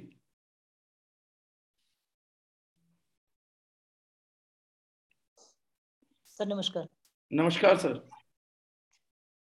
पूरी दारुजन फैमिली को भी नमस्कार, क्योंकि सभी लोग यहाँ बैठे हैं, सबका ही समय बहुत कीमती है जी। और कुछ ऐसे पॉइंट्स मैं शेयर कर रहा हूँ जो मेरी लाइफ में बहुत ज्यादा टच रहे हैं, क्योंकि आपका हर रूप है। जैसे दशानन का भी रावण हुआ करते थे, वैसे आप भी दशानन है, मैं जो देख पा रहा हूँ। क्योंकि जितने बड़े ज्ञाता वो थे, वो ज्ञाता आप भी हैं। और कहीं ना कहीं जो भारत भूमि पे व्यक्ति पैदा हो रहा है, जो बच्चा जन्म ले रहा है, उसके अंदर ये जन्मजात होता है। भगवान हर किसी को ये सारी चीजें देके भेजता है। ये निर्णय हमारे ऊपर है कि हम क्या अपने अंदर पाल लेते हैं। ये जो आज हम बातें कर रहे हैं, जो हमारे बीच में आज चल रहा है, जो आज आप हमें सिखा रहे हैं, आज के लगभग साढ़े तीन साल पहले दो हजार उन्नीस के स्टार्टअप में हमने इसको स्टार्ट किया था चार लोगों ने। हम चाहते थे कि हम डायरेक्ट सेलिंग इंडस्ट्री में वो गिद्ध पद्धति को खत्म करें, उन सारी चीजों को, उन धारणा को हम खत्म करें। क्योंकि सर हर इंसान के अंदर ना अठारह साल से लेके बाईस तेईस साल की उम्र तक एक भगत सिंह जरूर आता है। या तो हम किसी स्वार्थ में, किसी लालच में जाकर के खुद को बहा देते हैं, खुद को खो देते हैं, या फिर वो भगत सिंह हमारे अंदर पैदा हो जाता है। सत्य है, सत्य है। लेकिन मैंने सर एक चीज बहुत मतलब बहुत डीप नोटिस करी है कि जब भगत सिंह बनने के लिए हम तैयारी कर रहे होते ना, लाइक यू आपने भी एक एग्जांपल दिया था कि मेरा एक दोस्त आया, मेरा एक लाख रुपए का वादे का सेलिब्रेट किया, छियासठ लाख रुपए को लेके उड़ गया। सर कितनी सारी ऐसी घटनाएं नहीं होती जब हमको ये कंफर्म हो जाता है, हम बिल्कुल ये तय कर लेते हैं। जैसे आपने कल के लिए हमको प्रिपेयर किया है कि आप आ जाए, आप लोग कल वही आए जो भगत सिंह बनने के लिए तैयार है, क्योंकि सर अगर इससे नीचे किसी के अंदर ज्वाला है, किसी के खून में अगर इतनी गर्मी नहीं है तो वो भगत सिंह नहीं बनेगा, दर्ज नाइन के लायक वो नहीं है। लेकिन जब ऐसा करते हुए भी हमारे बीच में कुछ ऐसी घटनाएं घट जाती हैं जो हमको बिल्कुल झंझोड़ के रख दें, हमको बिल्कुल तोड़ दें, फिर से हमको ना चलने के लिए मजबूर कर दें कि हम चल ही ना सकें, तो उस परिस्थिति में हमको क्या करना चाहिए? क्योंकि देखिए सर, आपके पास में बहुत सारी चीजें हैं, आप बहुत पुराने लेवल से इस चीज को मेंटेन करते आ रहे हैं लीडरशिप पर, लेकिन कहीं जब किसी बच्चे के सामने ऐसा पहाड़ हो कि वो उसको नहीं तोड़ सकता है, तो क्या ऐसा होना चाहिए? मैं कमजोर नहीं बता रहा खुद को, मैं किसी और को भी कमजोर नहीं, नहीं, नहीं। देखो मैंने कैसे तोड़ा था मैं वो बता सकता हूँ। थोड़ा सा अजीब है, थोड़ा सा हंसी भरा है, लेकिन आपको समझ आए तो समझिएगा। ये सेम एपिसोड मेरे साथ होके गुजरा, और जैसा मैंने कहा कि मैंने अपने आप से बात करी थी कि जब इस आदमी की बुराई नहीं मरी तो मेरी अच्छाई क्यों मरे। और एक दिन जब बैठ के मैं कन्विंस नहीं था, ऐसा बहुत होता है, मैं एक पूरी रात जागा था, मैं अपने फादर के लिए बहुत नेगेटिव फीलिंग रखता था। ब्रदर की मैंने शेयर करी थी, मेरा क्रिकेट का करियर मेरे फादर ने मेरा इंटरनेशनल सिलेक्शन का फॉर्म फाड़ के फेंक दिया था, तो मेरे दिल में उनके लिए भी बहुत कुछ भरा पड़ा था, बहुत कुछ भरा पड़ा था। मैं पूरी रात बैठा था, बारह तेरह साल बाद, बारह तेरह साल तक मैंने अपने फादर से बात ही नहीं करी। मैं उनको एक ही बात बोलता था कि मेरे मुंह नहीं लगोगे ना तो फायदे में रहोगे, अगर मेरे जरा से भी मेरे से बात करने की कोशिश करी तो मैं परखच्चे उड़ा दूंगा आपके। और मैं ये बदतमीजी करता था। मैंने अपने ब्रदर के साथ बहुत गलत किया है, मदर के साथ तो मैंने इतनी गलतियां करी हैं कि शायद आज भी मेरे पास वो ताकत नहीं है कि मैं ओपन प्लेटफॉर्म पे मान सकूं। मतलब एक बच्चे के तौर पे जो बेहूदगी आप कर सकते हो, सोच भी नहीं सकते हो, वो करा है मैंने। तो बड़ा मूर्ख इंसान था, मतलब सुपर मूर्ख आदमी रहा हूं। तो मैं अपने फादर के साथ के लिए बैठा था कि मेरे पिताजी की गलती नहीं रही होगी। मैंने एक बुक पढ़ी थी कि हर गलती आपकी खुद की होती है। मैंने पूरी रात लगाई थी कि मेरी कोई गलती नहीं थी, मैंने सब कुछ सही किया था, पापा को वो फार्म नहीं फाड़ना चाहिए था, मेरी life as a celebrity book थी, मैं बहुत मेहनत करके पहुंचा था। International selection at the age of thirteen आम बात नहीं थी, तो मेरे लिए मतलब उस एज में जब रिसोर्स नहीं थे, फैमिली ने सपोर्ट नहीं किया, अपने दोस्तों से बैट उधार मांग मांग के खेला, उनकी किट उधार मांग मांग के खेला, तब भी इंटरनेशनल सिलेक्शन तक गया। तो मेरे को बहुत पिताजी के प्रति बहुत गुस्सा था, और हद गुस्सा था, मतलब रिश्तेदारियों में क्या, शादियों में क्या, सब जगह बैठता था उनके साथ। एक रात मैंने बिताई थी अपनी गलती ढूंढने के लिए, और शुक्रगुजार हूँ परमात्मा का, पूरी रात बैठा, मुझे अपनी गलती दिख गई। और उस दिन के बाद मेरा मेरे फादर के साथ भी रिलेशन सुधर गया, और मेरे जितने रिलेशन सुधरे मैंने उसमें अपनी गलती ढूंढी। ऐसे ही एक रात में बैठा था जब इस चीज के लिए दुखी था, और भगत सिंह का तगड़ा चेला हूं मैं, मतलब मुझे पता लगा था कि फिरोजपुर में जहां उनकी लाश बहाई थी, मुझे जगह पता लग गई थी रात के ग्यारह बजे, तो फैमिली को बिन बताए गाड़ी उठा के पूरी रात ड्राइव करके फिरोजपुर पहुंच गया था कि वो मिट्टी लेके आनी, वो मिट्टी लेके आया था मैं, जैसे भगत सिंह जी जो जलियांवाले बाग की मिट्टी लेके आया था, मैं फिरोजपुर की मिट्टी उठा कर लाया था, जिस पॉइंट से उनका लाश काट के बहा दिया गया था, उनकी डेड बॉडी, पार्थिव शरीर को बहाया था अंग्रेजों ने, वो लेके आया था मैं। मेरे को मतलब पागल बनाया, एक सेकेंड को कोई आदमी गर्लफ्रेंड भूल सकता, मैं भगत सिंह नहीं भूल सकता। मुझे मिले ना तो मैं आदमी का पता नहीं क्या ही कर दूं, मुझे समझ भी नहीं आता। तो वो अजीब सा पागलपना उनको लेके कि कोई आदमी हमारे लिए कैसे मर सकता है, कोई तेईस साल में कैसे जान सकता है मेरे लिए। उस आदमी ने मेरे लिए जिंदगी दे दी, मतलब मुझे ये नहीं समझ आ रहा क्यों करा, मेरे लिए नहीं करना था। काश मैं होता, या तो मैं साथ मरता, या मैं उसे रोकता, या उसके लिए लड़ता। मुझे ऐसा लगता है कि अजीब एहसान में छोड़ गया, मुझे उतारा भी नहीं जा रहा है मेरे से। तो मैं इसलिए भिड़ गया पब्लिक से कि चलो मैं कोई कुछ आगे करके देखता हूँ। तो मैंने जो दिमाग में लेके आया था ना सर, तो मेरे दिमाग में ये आया था कि भगत सिंह ना मेरे बचपन से आइडियल है, स्वामी विवेकानंद, भगत सिंह, मेरे बहुत सारे आइडियल रहे हैं, अच्छे आइडियल आदर्श बना पाया, क्योंकि मेरे परिवार की अपब्रिंगिंग अच्छी थी। मैं तो मूर्ख था, हद मूर्ख था, लेकिन मेरा परिवार बहुत अच्छा था, उन्होंने मुझे अपब्रिंग बहुत अच्छा किया था।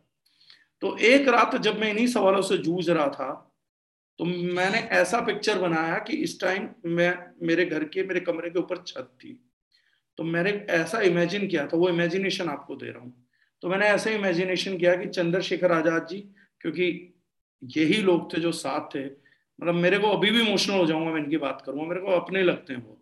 चंद्रशेखर आजाद जी, भगत सिंह, राजगुरु जी, सुखदेव जी, ये सब मैंने इमेजिन किया मेरे घर की छत पे खड़े हैं, मतलब इमेजिनरी आत्मा खड़ी है इनकी। तो किसी ने मतलब मैं कुछ गलत डिसीजन लेने वाला था, ऐसे ही अपने आप को कहीं खोने वाला था। तो मैंने ये इमेजिन किया था कि अभी बोले होंगे कि ऐसे बोला होगा कि ये देखो ये भगत सिंह बनने की कोशिश कर रहा है, तो ये लोग हंसे होंगे कि अच्छा ये पागल ये बावड़ी बूच भी अब भगत सिंह बनेगा, मतलब ये भी सोचता है इसमें भगत सिंह है, ये कुछ कर सकता है ऐसा। मेरी बड़ी तमन्ना थी मैं भगत सिंह जैसा कुछ करूं। मैं कसम से एक बार मैंने ये भी इमेजिन किया था कि अपनी देश की सरकार के खिलाफ आंदोलन करके भगत सिंह की तरह फांसी पे चढ़ जाता हूँ। एक बार तो मैंने ये भी प्लानिंग करी थी। मैं इस चीज से भी बहुत नाराज था कि अब अंग्रेज क्यों नहीं है, साले अंग्रेज हो तो मैं उनसे लड़ाई करूंगा, फांसी चढ़ूंगा, मजा आएगा। तो मैं ऐसी बेवकूफियां करता था। तो मैंने कहा कि ये लोग खड़े होंगे और ये कहेंगे ये ये बावड़ी पूछ भी देखो भगत सिंह बनना चाहता है। तो भगत सिंह ने कहा होगा रुको देखो इसको अभी एक चैलेंज देता हूँ, और एक चैलेंज देते ही भगत सिंह भूल गए। तो मैंने देखा कि मेरी छत पे खड़े ना हंस रहे होंगे कि बन लिया भगत सिंह, बस इतना ही भगत सिंह बनना था, होगी तेरी तमन्ना पूरी, निकल लिया। भगत सिंह ने बम ब्लास्ट देख लिया, सर्दी में कोड़े खा लिए, लाहौर की सर्दी में नंगा करके बर्फ पे लेटा के पूरी रात मारा, जब जख्म रिसे तो नमक लगाया, भगत सिंह तब नहीं हिला। हम इतने से मिल लेते हैं। आइडियल बनाना, फोटो बनाना, गाने सुनना बहुत आसान है सर, लेकिन भगत सिंह की आत्मा हंसती है जब हम अपने किस्से रोते हैं।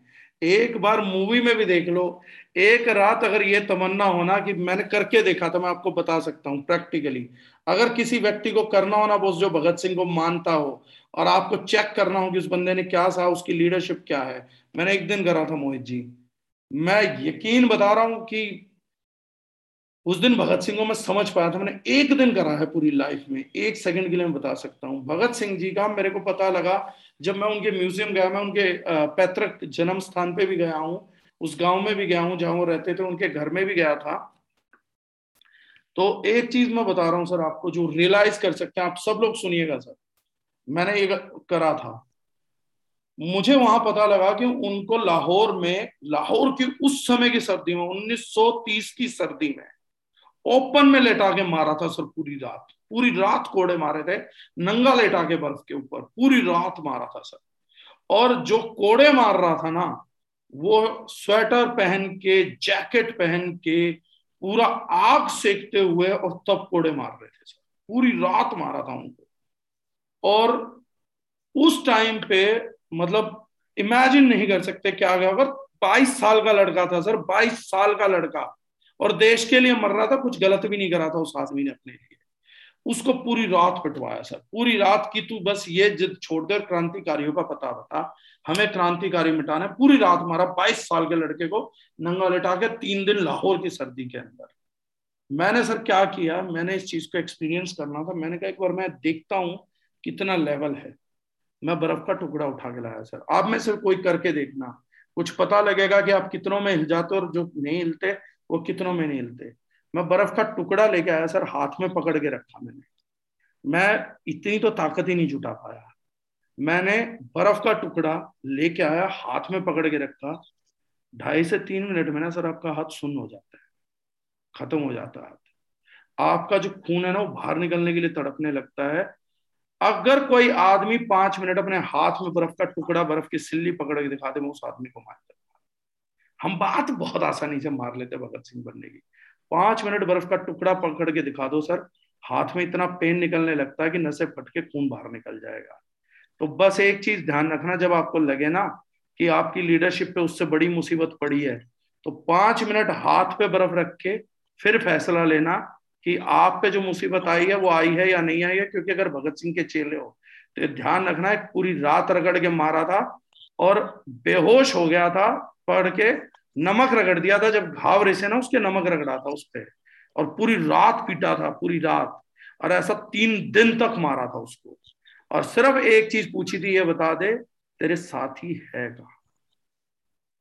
और वो जो गाना आप सुनते हो ना, महान गाना, और कि हम भी आए थे, अब वो अब मेरे को इमोशनल होने के कारण उसकी वर्डिंग्स याद नहीं आएंगी, जो भगत सिंह जी ने कहा था, हम भी आराम उठा सकते थे, घर पे रह के हमें भी पाला था माँ बाप ने, दुख सह सह के आएगा में रुखसत इतना भी ना आए, कह के तिफल जो गिरे कभी लब से बह के, फक्त उन्हीं को समझ लेना, औलाद उन्हीं को समझ लेना। फक्त वो उर्दू में बहुत अच्छे कवि थे, तो उन्होंने बोला था फक्त औलाद उन्हीं को समझ लेना, दिल बहलाने को। और भगत सिंह जो थे ना सर, वो बहुत अच्छी जाट फैमिली से आते थे। उनके चाचा ताऊ उस टाइम पे फॉरेन में थे। वो आदमी चाहता ना तो ऐसी जिंदगी जी सकता था जैसी जिंदगी हम तुच्छे जीना चाहते हैं, जैसे के लिए हम नेटवर्क मार्केटिंग में आ गए। कोई किसी के लिए जान नहीं देता, लेकिन ये एहसान फरामोशी हिंदुस्तानी है जिनका मुंह पे बोल रहा हूँ, आइडियल सोनू शर्मा ना कि भगत सिंह है। एहसान फरामोश है। हम लोग हम लोगों के लिए जो मरा उनकी कीमत नहीं है, हम लोगों को जो बहका था उसकी कीमत है। भगत सिंह का नाम लेते हैं, म्यूजियम बनाते हैं, बात नहीं करते उसकी। एक दिन बर्फ उठा के समझो, समझ आएगा तो किसी आदमी ने तुम्हारे लिए क्या सहा था। जिस समस्याओं की आप बात कर रहे हो ना, वो समस्या तो घटी ही नहीं है सर। आज की सर्दी में एक रात बाहर लेट के कोड़े खा के दिखा दो तो मान जाऊंगा। इतनी समस्या नहीं आई है। भगत सिंह उतनी में नहीं टूटा था। हम तो बहाना ढूंढते हैं, बस कुछ भी बोल दो हम टूटने को तैयार बैठे हैं। बस पैसे के पापी लोग हैं और कुछ नहीं है। तो लीडरशिप तो कहीं से कहीं तक हम लोगों के अंदर आती नहीं है जी। ये तो सिर्फ मन को, दिल को तसल्ली देने की है कि कुछ गलत हो गया, चलो मैं बहकूं। बहकने के लिए तो मैं पहले से तैयार था। जिसने नहीं बहकना वो तो लाहौर की सर्दी में नंगे बदन नहीं आता। होश में उसे इसलिए लाते थे ताकि दोबारा नमक रगड़ सके। और अंग्रेज ने कहा था इतना सह क्यों रहा है, ऐसी जरूरत क्या है, जो चाहिए ब्रिटिशर्स से दिलाऊंगा। और फैमिली में भी है, सब कुछ खरीदने की बात हुई थी। ब्रिटिशर्स ने पावर लेग नहीं, दोनों लेग चलाने का वादा किया था। ब्रिटिशर्स ने सेटिंग नहीं दी थी, ब्रिटिशर्स कंपनी देने को तैयार थे। लेकिन जिसने गिद्ध नहीं बनना सर, वो कोड़े खा के नहीं बनता। जिसने बनना वो बहाना ढूंढ लेता। बस केवल इतना ही है ये संसार। बाकियों को समझ आती है, नहीं आती है। भगत सिंह को मत पूजा करो। मेरे को तो अपराध लगता है कि भगत सिंह के बारे में लोग नारे लगाते, इंकलाब जिंदाबाद। लगाना ही नहीं चाहिए। तुम्हारी लड़ाई अपलाइन से चल रही है, तुम्हारी लड़ाई डाउनलाइन से चल रही है, तुम्हारी लड़ाई घर में चल रही है। भगत सिंह इंकलाब जिंदाबाद, उसकी पोस्ट ही क्यों करते हो, मुझे समझ नहीं आता है। तेईस मार्च को उसकी पोस्ट क्यों करी जाती है? शहीद, तुम्हें शहीद भी नहीं होना, कुछ नहीं होना, क्यों उस बेचारे की आत्मा को दुख दे रहे हो? वो देखता होगा ना तो मुझे नहीं लगता उसकी आत्मा दोबारा कभी हिंदुस्तान भी आई होगी। मेरे को ईमानदारी से लगता है वो लास्ट बार उसकी रूह ने उन्नीस सौ इकतीस में हमें छोड़ दिया। मुझे नहीं लगता इस देश में पिछले बीस पच्चीस सालों में भगत सिंह की आत्मा भी किसी घर को देखने आई होगी। आज वो कहीं बैठा, मैं गारंटी बोलता हूँ, इस चीज को जरूर रियलाइज करता होगा मैं गलत लोगों के लिए मर गया। और अगर उसकी आत्मा भूले भटके किसी एम एल एम सेमिनार में आ गई होगी तो दोबारा वो कभी जन्म नहीं लेगा, ये भी मैं गारंटी। उसे नफरत हो गई होगी लीडर होने से, उसे नफरत हो गई होगी कि वो भी आजादी का लीडर था। ये सिर्फ कही सुनी बातें हैं सर, कहने को कुछ नहीं है। झेलने को हम तैयार ही नहीं है, बस बोलने को है। हम हम लीडर हैं, एम एल एम के लीडर हैं सर। मैंने छह आई डी लगाई थी, मैं एम एल एम लीडर हूँ। मैंने चैलेंज झेला था सर, छह लोगों ने मुझे नकार दिया था सर, मैं बहुत बड़ा लीडर हूँ सर। छह ज्वाइनिंग लगाई, खाए के लीडर हो भाई। मैंने भगत सिंह पढ़ा है, मैंने स्वामी विवेकानंद पढ़ा है। स्वामी विवेकानंद के बारे में आप एक बात जानते हैं, आज लीडरशिप की बात हो रही तो दूसरा एग्जाम्पल देता हूँ। स्वामी विवेकानंद रशिया गए, मॉस्को गए, क्योंकि उन्हें लगा कि रशिया के पास बहुत पैसा है, मेरे देश के गरीबों का भला हो सकता है। तो उन्होंने कहा उनको ज्ञान चाहिए, धर्म का ज्ञान चाहिए, मैं धर्म का ज्ञान देने जाऊंगा। मॉस्को चले गए सर। इस पागल हिंदुस्तानियों के लिए स्वामी विवेकानंद जैसी महान आत्मा, जो वकील था, परिवार से समृद्ध था, वो बेवकूफ व्यक्ति मॉस्को। इन गधों के लिए गया कि मुझे इन लोगों को मिलना, मैं गर्दन पकड़ लूं। स्वामी विवेकानंद भगत सिंह की कि इनके लिए जा रहे थे, मैं जिंदगी में ना जाने दूंगा उनको कभी दोबारा। वो व्यक्ति मॉस्को चला गया, उनको रहने के लिए छत नहीं मिली क्योंकि गरीबों के लिए पैसा लेने गया था। तो सर स्वामी विवेकानंद की तीन रातें गुजरी, और जहां वो रातें गुजरी, जहां उन्हें शेल्टर मिला, वो था रूस का डस्टबिन। आप लोगों पे विपत्तियां आई हैं सर। आप लोगों के लिए स्वामी विवेकानंद मॉस्को जाके तीन रात डस्टबिन में सोए थे। स्वामी विवेकानंद ने कहा कि मर जाता, क्योंकि वहां पे ठंडी इतनी पड़ती है, कोई जगह नहीं थी, तो डस्टबिन जो होता था बंद करके सो जाते थे। इन गरीबों के लिए वो आदमी, वो महान आत्मा जिसके पैरों में दुनिया बिछी पड़ी थी, जिसके गुरु साक्षात रामकृष्ण परमहंस थे, जो दक्षिणेश्वर काली को भोजन करा देते थे, उस गुरु का चेला इन गरीबों के लिए धर्म का ज्ञान देने के लिए तीन रात तक डस्टबिन में सोया है मॉस्को की। जब वापसी आए तो हिंदुस्तानियों का पहला सवाल जानते हो क्या था? उस समय के हिंदुस्तानियों का सवाल क्या था? जब वापसी लौटे स्वामी विवेकानंद, तो पहला सवाल था, हिंदुस्तानियों का, ध्यान से सुनना मेरी बात, आप लोगों को लगेगा लीडरशिप क्या होती है। स्वामी विवेकानंद से पहला सवाल इस हिंदुस्तान ने किया था कि सर हमने सुना है रशिया जाके आप वोडका पी रहे थे, मांस खा रहे थे। ये पहला सवाल था। आप कैसे स्वामी हो जो वोडका पी लेता है, जो मांस खा लेता है, आप कैसे स्वामी हो, हिंदुस्तानियों ने पूछा था। स्वामी विवेकानंद ने कहा था, भाई वहां पानी की जगह चलती है और मैं तुम्हारे लिए पैसा ना ला पाता, मैं मर जाता अगर वहां पे मांस ना खाता, वोदका ना पीता, मेरी मजबूरी थी, स्वामित्व तो नहीं था, मुझे अपने देश के लिए पैसा लेके आना था और रशिया ने मुझे पैसा दिया, मैं लेक्चर लेके आ रहा हूँ और वो पैसा मैं हिंदुस्तान में बांटूंगा।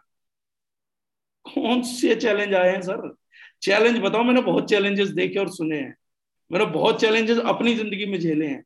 इनका चेला हूं इसलिए झेल गया, क्योंकि इनको समझा, इनको पढ़ा तो हिल गया था मैं। कौन सा चैलेंज आया सर, मेरे तो एक बंदा घर बैठा हुआ था, मैं मेरे तो पैसे लेके भाग गया, मेरे कौन से लाहौर की रात में कोड़े लगे, मैं कौन सा डस्टबिन में जाके सोया हूं, उसको पैसा कमाया था, घर बैठा था, एक बंदा निकाल के भाग गया। अरे कम से कम उसने मुझे लाहौर में कोड़े तो नहीं मरवाए, मैं तो अपने आइडियल के नजदीक भी नहीं जा पाया। तो मेरे पास चैलेंज ही कहाँ आया, छोटे मोटे चैलेंज आए, मेरे जैसे गधे उसमें भी हिल जाते हैं।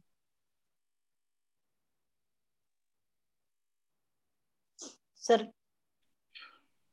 बात आपकी ना बिल्कुल हम सब लोगों को छूती है। अब से पहले की घटना है जब मैंने शुरू किया था दरेजू नाइन को, क्योंकि हम अपनी क्लासें चला रहे थे, हम अपनी कंपनी में भी काम कर रहे थे और मैं मैं ठीक ठाक पैसा भी कमा रहा था। जब मेरे को पहली बार ये मिला, तो उस टाइम पे जब मैंने इसको ज्वाइन किया, उस टाइम पे भारत के लिए कितने वर्ष बाद पहली बार गोल्ड मेडल जीता गया था, जो हरियाणा के किसी वीर सपूत ने जीता था। और उससे मुझे पता चला कि भारत की बहुत बड़ी नाक बढ़ाई गई है, भारत बहुत ऊंचे स्थान पे आया है कि उसने गोल्ड मेडल जीता है किसी भी एक ओलंपिक गेम में। तो मेरा यहाँ ज्वाइन करने का पर्पज कुछ और नहीं था। मेरे अप्लायंस मेरे साथ में थे, जो भी मेरे अप्लायंस है मेरे लिए सब आइडल है सर, मैं सबको बहुत रिस्पेक्ट करता हूँ कि उनकी बदौलत मुझे आज ये सिस्टम मिला है। तो उन्होंने कारण पूछ रहे थे ऐसे एक दूसरे का कि आपका कारण क्या है, आप दरेजू नाइन क्यों करना चाहते हो। तो मेरा सिर्फ एक कारण था सर, और ये कारण मैं कहीं और से भी यही पूरा करना चाहता था, और यहाँ भी मैं इसीलिए आया क्योंकि इसके अलावा कोई रास्ता नहीं जिसको पूरा करेगा। तो उनको मैंने कारण बताया था कि मैं चाहता हूँ कि डायरेक्ट सेलिंग इंडस्ट्री को पूरी दुनिया में, भारत को डायरेक्ट सेलिंग इंडस्ट्री के पर्पस पे एक बार गोल्ड मेडल मिलना चाहिए, और वो गोल्ड मेडल मेरे नाम से मिलना चाहिए। मैं ये चाहता हूँ कि दरेजू नाइन को एक दिन गोल्ड मेडल मिले पूरी दुनिया में, कि दुनिया भर में अगर कोई डायरेक्ट सेलिंग इंडस्ट्री की कंपनी आई है और उसने गोल्ड मेडल अचीव किया, भारत का नाम रोशन किया है, तो दरेजू नाइन इंडस्ट्री है, उसके एक लीडर ने ये काम किया है। सर मेरे लिए आप बिल्कुल कोई इंस्पिरेशन नहीं है, मेरे लिए दरेजू नाइन का कोई प्रोडक्ट बिल्कुल कोई इंस्पिरेशन नहीं है। मैं बिल्कुल नहीं मानता सब चीजों को कि आप जो जितनी बातें मुझे बताते हो ये मेरे जीवन का निर्माण करेंगी। मेरे जीवन का निर्माण करने के लिए मेरा अकेला वो कारण काफी है कि मैंने कभी कोई गर्लफ्रेंड नहीं बनाई, मेरी कोई फ्रेंड नहीं है, मैं किसी से शादी करने के कभी कोई सपने नहीं देखता, मैं कभी नहीं चाहता कि मेरी बहुत खूबसूरत वाइफ आएगी। मेरी सबसे खूबसूरत बीवी का नाम मेरा वतन है, मैं उसी को प्रेम करता हूँ। मेरे इंस्टा के डाटा आप कभी चेक करेंगे, मेरे फेसबुक के डाटा आप चेक करेंगे, कभी कभी कुछ भी करेंगे। तो मैं सर वतन परस्ती के लिए आया हूँ, मैं देश के लिए सेवा करना चाहता हूँ, कुछ ऐसा जो कि स्पेशली हो। और ये शब्द पहली बार मैंने आपसे सुना जब आपने मुझे ये बोला कि मोहित तुम पहले ऐसे इंसान हो जिसको मैं अपने हाथ से कॉपी पेन लेकर के पेपर पे प्लान दिखा रहा हूँ, उससे पहले मैंने कभी किसी को नहीं दिखाया। पंद्रह अगस्त के दिन स्टेज आपने पहली बार मुझे दी, पंद्रह अगस्त के दिन, उस दिन मैंने एक ही लाइन बोली कि मैं मेरे वतन के लिए कुछ करना चाहता हूँ, क्या आप मेरा साथ देंगे। सर हर बार मुंह से एक शब्द निकलता है कि मैं वतन के लिए कुछ करना चाहता हूँ, और वो प्लेटफॉर्म पूरा करने के लिए एक दरेजू नाइन ऐसी इंडस्ट्री है जो ये साबित करेगी कि केमिकल फ्री वर्ल्ड करके, ज्यादा से ज्यादा लोगों की जिंदगी बचा करके, ज्यादा से ज्यादा पानी बचाव करके, ज्यादा से ज्यादा प्रकृति को बचा करके, ज्यादा से ज्यादा अंधभक्त बने बैठे लोगों की जिंदगी में एक नया इंसान जगा करके इस इंडस्ट्री ने लोगों को जीवन दिया है। और उस चीज के लिए गोल्ड मेडल देगा, भारत के लिए मजबूर होगा, क्योंकि विधान भवन हो, विधानसभा हो, जितने बड़े बड़े कार्यालय हैं, वहां एक दिन ये चर्चा होगी, ऑडिटोरियम में इसका वीडियो चल रहा होगा कि आज तक पूरी दुनिया में कोई मिशन हुआ जिसने पूरी दुनिया को जीना सिखाया, उसका नाम दरेजू नाइन इंडस्ट्री है। मैं इस पर्पस को लेकर आया, मुझे नहीं चाहिए सर दस पांच लाख का पे आउट। आप कैसे कह सकते हैं कि सिर्फ पैसे के लिए मैं यहाँ काम करूं, कैसे आप कह सकते हैं सिर्फ मैं अपने प्रॉफिट के लिए काम करूं। सर हम तो इनडायरेक्टली लोगों के लिए वो करने जा रहे हैं जो लोग सोच भी नहीं सकते, जो लोग मान भी नहीं सकते। और अगर इतनी शानदार प्रथा चलाने के बाद भी लोग ये नहीं समझते कि हम कहाँ हैं और हमारी वैल्यू क्या है, मैं क्यों पैदा हुआ हूं, क्यों मुझे भारत मां की गोद में ही डाला गया। जितने बड़े बड़े संत पुरुष यहां आए हैं, वो लोग इतना कुछ कर गए, उसके बाद भी हमें समझ में नहीं आता कि हम क्यों अपनी जिंदगी जी रहे हैं। तो फिर सर ना इतनी सारी बातें सुनने के बाद भी उनका यहाँ बैठना या मेरी तरीके से समझना मेरा बिल्कुल मतलब अनर्थ है, कुछ है ही नहीं। मेरी जिंदगी बर्बाद होनी चाहिए, लानत है इन सब चीजों पे, मुझे नहीं जीना चाहिए, मुझे नहीं सुननी चाहिए सारी चीजें। अगर मैं अपनी खुद की कीमत नहीं समझ पा रहा हूं तो कि मैं क्या हूं। छोटे से एक छोटे से प्रलोभन पे हम लोग भटक जाते हैं, हम लोग ने यही समझ लेते हैं कि यार एक छोटा सा कारण हो गया, अब तो मुझे मैंने साला इसके लिए मैं करूं, मैं खुद के लिए करना चाहिए। वो मतलब क्यों करते हैं हम ये सारी चीजें, समझ में नहीं आता। अगर वो कोई एक कारण आज मिलता है तो वो आपकी बातों से मिलता है। मुझे आप इंस्पिरेशन नहीं है, कंपनी इंस्पिरेशन नहीं है, प्रोडक्ट भी इंस्पिरेशन नहीं है। इंस्पिरेशन है वो एक ललक जो मुझे पिछले चार साल से बहुत मैं तो बहुत भटका रही थी, मैं जगह जगह भटक रहा था, मुझे वो मिल जाए मिल जाए। और वो एक लाइन मुझे आपने बताई, शाह साहब की लाइन थी कि उन्होंने पूरी पृथ्वी पे जाकर के समुद्र को साफ किया, सैटेलाइट ने उनको देखा और बिल्कुल निस्वार्थ भाव से भी उनको पूरी दुनिया में सम्मानित किया गया। सर मैं सफल व्यक्ति में बिल्कुल यकीन नहीं रखता, मुझे कामयाबी बिल्कुल पसंद नहीं है, मैं सफलता बिल्कुल नहीं चाहता, मैं एक महान जीवन में यकीन रखता हूँ, मुझे महान जीवन चाहिए, मैं उसके लिए धैर्य ज्ञान ज्वाइन करने आया हूँ। सर मैं इस बात को आज भी पहली बार कह रहा हूँ कि मैंने अपने मंच पे पहली बार किसी व्यक्ति को लाइव ये सुना है कि वो मेरी बात, वो मेरा मिशन, वो दारुजनाइन समझता है। आज मैं ये बात लाइव बोल रहा हूँ, मैंने पहली बार किसी दूसरे के मुंह से दारुजनाइन सुनी है। आज तक मैंने जिस किसी के मुंह से दारुजनाइन सुनी है ना, तो अलग अलग चेहरे, अलग अलग मुखौटों की सुनी है। जो मेरे दिमाग में चलता है, जो मेरे दिमाग में दौड़ता है, जो माइंडसेट मेरा है, अगर वो आज मैंने सामने किसी के मुंह से पहली बार सुना है, तो ये मैं खुद बोल रहा हूँ, आज वो पहली बार मैंने मोहित शर्मा के नाम से सुना, first time in my life. दारुजनाइन अगर मेरे को किसी ने खुद बताया ना कि मैं क्या हूँ या मेरा माइंडसेट दारुजनाइन को लेके क्या है, तो वो यही है जो आप रिपीट कर रहे हैं। और जो यहाँ तक पहुंचेगा ना सर, वो दारुजनाइन समझेगा। रेस्ट बाकी सबके लिए एक M L M company, rest सबके लिए एक प्लेटफॉर्म है, रेस्ट सबके लिए एक प्रोडक्ट गिविंग कंपनी है, जिसके ऑर्गेनिक रेट्स का कंपैरिजन होना चाहिए, जिसके केमिकल फ्री पे सवाल उठाए जाने चाहिए, जो कल किसी सस्ती दारुजनाइन से कंपेयर करने के लिए अपने आप को प्रस्तुत करें। बस अभी तक हम यही हैं विपिन जी, लेकिन दारुजनाइन सिर्फ आज मुझे पता है कि मेरे अलावा एक और दिमाग में है, वो आप हो। रेस्ट सबके लिए अभी हम प्रोडक्ट कंपेयर करते रहेंगे, अभी एम एल एम की पावर, वीकर की बातें चलेंगी। दारुजनाइन के बारे में नहीं थी सर पहले दिन से, दारुजनाइन जो आप बोल रहे थे वही थी केवल, इसके अलावा दारुजनाइन कुछ नहीं है, बाकी सब पार्ट ऑफ प्रोसेस है, बाकी सब दिखावटी है, बाकी सब मुखौटा है। चलिए सर आगे बात करते हैं, thank you so much. Sanjay Makwana ji, जय श्री राम सर। जय श्री राम सर, कैसे हैं सर? मैं बहुत बढ़िया हूँ सर, सुबह सुबह राम का नाम ले रहा हूँ सर, और बढ़िया हूँ सर। मैं हमेशा जय श्री राम ही करता हूँ, सब मिलते हैं तो जी। सर सबसे पहले तो सर आपको बहुत बहुत धन्यवाद सर, आपने सेशन चालू किया, मुझे लेट पता चला जी, आ, कल से ही मैं ज्वाइन कर पाया हूँ। डॉक्टर संतोष पाटीदार जी से बात हुई थी, उन्होंने बताया था, लेकिन फिर मेरे कुछ पारिवारिक कारणों से चर्चा हो नहीं पाई, तो कल ही मैं ज्वाइन कर पाया जी। तो सर बहुत घर वाले भी बहुत खुश हैं, पहले आठ आठ नौ नौ बजे उठता था, अब पाँच बजे उठ के नहा के और बढ़िया मैं ट्रेनिंग में बैठ जाता हूँ, तो उनकी खुशी का भी ठिकाना नहीं है। पहले संघ की शाखा में जाता था छः छः से साढ़े सात, जब उस समय में जल्दी उठता था जी। तो सर पहले तो सर आपको बहुत बहुत धन्यवाद, थैंक यू सर, अपने समय बहुत अच्छा लिया सर, क्योंकि ये अपना खुद का समय काट के हम ट्रेनिंग ले रहे हैं, जो सोने का समय था जी।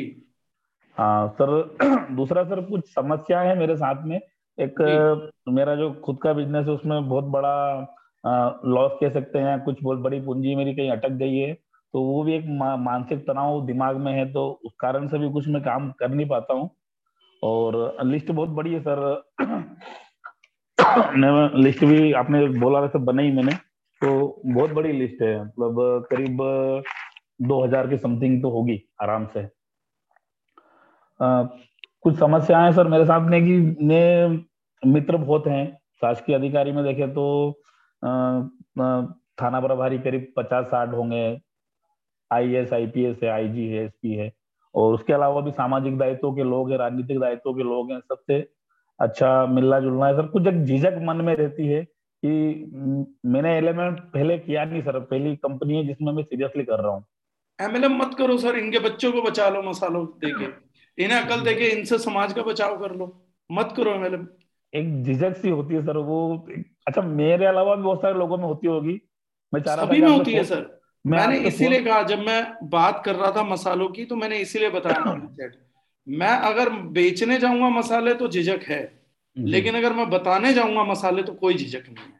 मेरे बताने के बाद मेरे मसाले बिक जाएं, परमात्मा का शुक्र है, नहीं बिके किसी और के बिक गए तो भी मजे हैं, और किसी के भी नहीं बिके लेकिन मैं कम से कम ऊपर वाले की बात किसी को सुना पाया तो भी मजे हैं, क्या दिक्कत है। झिझक तब है सर जब हमारा कुछ स्वार्थ है, लेकिन जब आप बताने जाएंगे और उनको ये बताएंगे कि सर आप I A S I P S हैं, लेकिन आपका बच्चा और आप खुद वो चीज नहीं खा पा रहे जो प्रकृति ने, परमात्मा ने आपके लिए बनाई है, तो झिझक खत्म हो जाएगी सर, ताकत आएगी। एम एल एम जरूरी नहीं है संजय जी, जरूरी वो मुद्दा है जिस पे बात होनी है। बात होने के बाद जो आएगा सर वो स्वीकार है, जो नहीं आया वो स्वीकार है। एक बार बात तो करें। और मुद्दे की बात एमएलएम नहीं है, मुद्दे की बात है सर स्पाइसेस, मुद्दे की बात है केमिकल फ्री जिंदगी, मुद्दे की बात है हमारा देश बाहर से कैसे बचे। जी सर।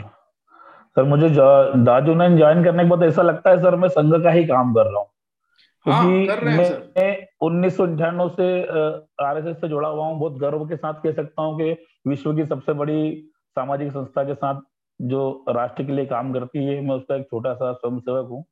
तो सर मुझे कहने के लगता है कि आज जैसे हमारे संघ में एक आयाम है जो जैविक खेती को प्रोत्साहित कर रहे हैं जी। तो बहुत बड़े प्रचारक लगे हैं, बहुत बड़ा आ, हमारा एक आयाम है कि जो सिर्फ जैविक खेती के लिए काम कर रहे हैं, उनका कोई काम नहीं है। और वो एक संस्था का एक, एक शाखा अलग बना दी जो जैविक खेती के लिए काम कर रहे हैं। तो दार्जिलिंग का काम करता हूँ तो कहीं ना कहीं मुझे ऐसा लगता है कि मैं संघ का ही काम कर रहा हूँ। दूसरा सर के, केमिकल फ्री अभियान की बात करते हैं तो भी मुझे ऐसा लगता है कि मैं संघ का ही काम कर रहा हूँ। आज हमारे जो प्रोडक्ट हैं जो बायोडिग्रेडेबल हैं, आज हमारे यहाँ जैसे हम जाते हैं कार्यक्रमों में, हमारे प्रचारक सर प्लास्टिक के डिस्पोजल में पानी नहीं पीते हैं। तो उस क्षण को याद करता हूँ तो मुझे ऐसा लगता है कि मैं कहीं ना कहीं संघ का ही काम कर रहा हूँ। बहुत गर्व महसूस करता हूँ सर दार्जिलिंग का काम करने। Thank you sir, thank you so much पंकवाना ji. Sir बहुत बढ़िया प्लेटफॉर्म दिया सर आपने। और सर मैं इसके लिए सर डॉक्टर संतोष पाटीदार जी को धन्यवाद करूंगा। सर मैं उन्हें एक दूसरी कंपनी ज्वाइन कराने उनके घर गया था जी। दो घंटे उनसे चर्चा हुई। वो व्यक्ति तो मुझे इतना पसंद आया, मैं उनको घर उनके घर से आया जब मैं बोल के आया कि सर आप मेरे साथ विन फिनिश ज्वाइन करें नहीं करें पर मैं आपके साथ काम जरूर करूंगा। और सर उन्होंने मुझे डायोजनाइन से परिचय कराया, सर उसको बहुत बहुत धन्यवाद देता हूँ मैं। और सर आपसे मिलने के बाद तो सर आनंद ही आ गया। पहले बार इंदौर मिला था सर आपसे मैं पिछले साल जी, याद है सर मुझे बेसमेंट में जी जी सर जी। तो सर बस वही झिझक एक सर मेरे अलावा मैं मैंने सोचा कि यार सर मैं पूछ नहीं पा रहा हूँ, मैं आपसे फोन लगा के बाद में पूछूंगा। फिर मेरे मन में ध्यान आया कि मेरे जैसे और भी इन दो सौ ढाई सौ लोगों में कुछ और भी लोग होंगे कि जिनमें मन में ऐसी कुछ चल रही होगी, दिमाग में कुछ चल रहा होगा। बिल्कुल सर यही पूछे सर, तो मैंने कहा सबका सॉल्यूशन सबको मिलेगा। बिल्कुल यही नियत होनी चाहिए सर, सवाल की नियत ही यही है जी sir ji. Thank you sir. Rahul Bhardwaj ji तीन जी जी नमस्कार सर। नमस्कार सर जी जी जी। वो तो उस टाइम पे एक फ्लो बना हुआ था बात का कि नॉन ऑर्गेनिक ऑर्गेनिक की बात चल रही है कि हम बच्चों को नहीं दे पा रहे हैं, दस बीस रुपए की चीजें बचाते हैं और अगर ये दुनिया खत्म हो जाती है तो आपका मिशन है कि मैं तो जानवरों को भी इसको प्रमोट करूं, तो ऐसा मन है। Okay sir. तो वहाँ पे कुछ ये बात थी कि अभी मीटिंग में बैठे हैं आदरणीय अनुप शर्मा जी हैं, तो एक दिन उन्होंने एक फोटो शेयर किया और उस फोटो में क्या था कि मुंबई एयरपोर्ट के बाहर में डॉग्स के लिए, पेट्स के लिए भी ऑर्गेनिक एप्पल सिनेडर है, ठीक है ना, विनेगर है और कोकोनट ऑयल है। इट मीन क्या है कि लोग जिसको पसंद करते हैं पालतू जानवरों को भी, उनको भी अपने बच्चे की तरह ट्रीट कर रहे हैं और उनको भी वो बीमारियों से बचा रहे हैं जी। भले उनको खर्च थोड़ा ज्यादा हो रहा है लेकिन बीमारियों को बचा रहे हैं। और जब हम कंपेयर करते हैं एक साल दो साल पाँच साल का एक जो टाइम पीरियड है उसमें कंपेयर करते हैं कि अगर थोड़ा ज्यादा खर्च भी किया है, ऐसे ही उन्होंने अपने हेल्थ को ओके रखा है प्लस बीमारियों पे जो खर्च होना था पैसा उसको बचाया है। तो ओवरऑल बात करते हैं तो फाइनली उसने अपनी सेविंग ही ज्यादा ही की है। हाँ। और अपनी और अपने जिसको भी वो प्यार करते हैं, चाहे वो उनके पेट्स पालतू जानवर है या उनके बच्चे हैं फैमिली मेंबर्स हैं, उनको एक हेल्थी लाइफ भी दी है। और फाइनली एक टाइम पीरियड में जाके उन्होंने अपनी बचत ही की है। तो बस ये कहना था उस टाइम पे। जब नॉन ऑर्गेनिक से खाने से बच्चा बीमार हो जाएगा तो कमा भी नहीं पाओगे और लगाओगे भी। हाँ, लेकिन उस बच्चे को बचाए रखने के लिए हम पंद्रह बीस रुपए दो सौ रुपए नहीं लगाते, उस माँ बाप को बचाए रखने के लिए दो सौ रुपए नहीं लगाते। ये कमजोरी है सर, मानसिकता धीरे धीरे बदलेंगे। काफी लोगों की बदल गई, मिलके प्रयास करेंगे, सभी की बदल देंगे। जी सर जी जी। थैंक यू बॉस, इतना ही टाइम चाहिए अभी तो और से बात कर लीजिए। थैंक यू भारद्वाज साहब, थैंक यू। अशोक शाह जी नमस्कार सर। सर नमस्कार। अभी तो सोने का टाइम चल रहा था, कल से आपने खराब कर दिया सर। सर नौ बजे के पहले तो उठता नहीं था जी। कल तो मतलब मिला, एक श्रीकांत जी से मिला जी, तो मैं ज्वाइन हुआ जी। कल से नींद उड़ी है, दिमाग भाग रहा है इधर उधर, समझ में नहीं आ रहा है। अब आज आज लग रहा है कि अभी तक तो मतलब चेंज हो गया सारा कुछ, लग रहा है ऐसा जी, अब कुछ जी. अलग सा होने वाला है जी. तो मिलकर अलग सा करेंगे सर, आपकी सोच जो है उस सोच को लेके हम लोगों ने भी दाजू ने स्टार्ट किया, आपको पता होगा, एकदम से ठीक से कमिटेड हूँ जी और साथ में है तो मिलके करेंगे अच्छा से। नहीं आपसे बहुत हिम्मत मिलती है सर, कैलकाटा को लेके ईमानदारी से बात करूं, आप जैसे लोग हमारे साथ हैं हमारे लिए हिम्मत की बात है अशोक जी, बहुत हिम्मत की बात है sir ji. Thank you sir, thank you sir. Sir Sahu साहब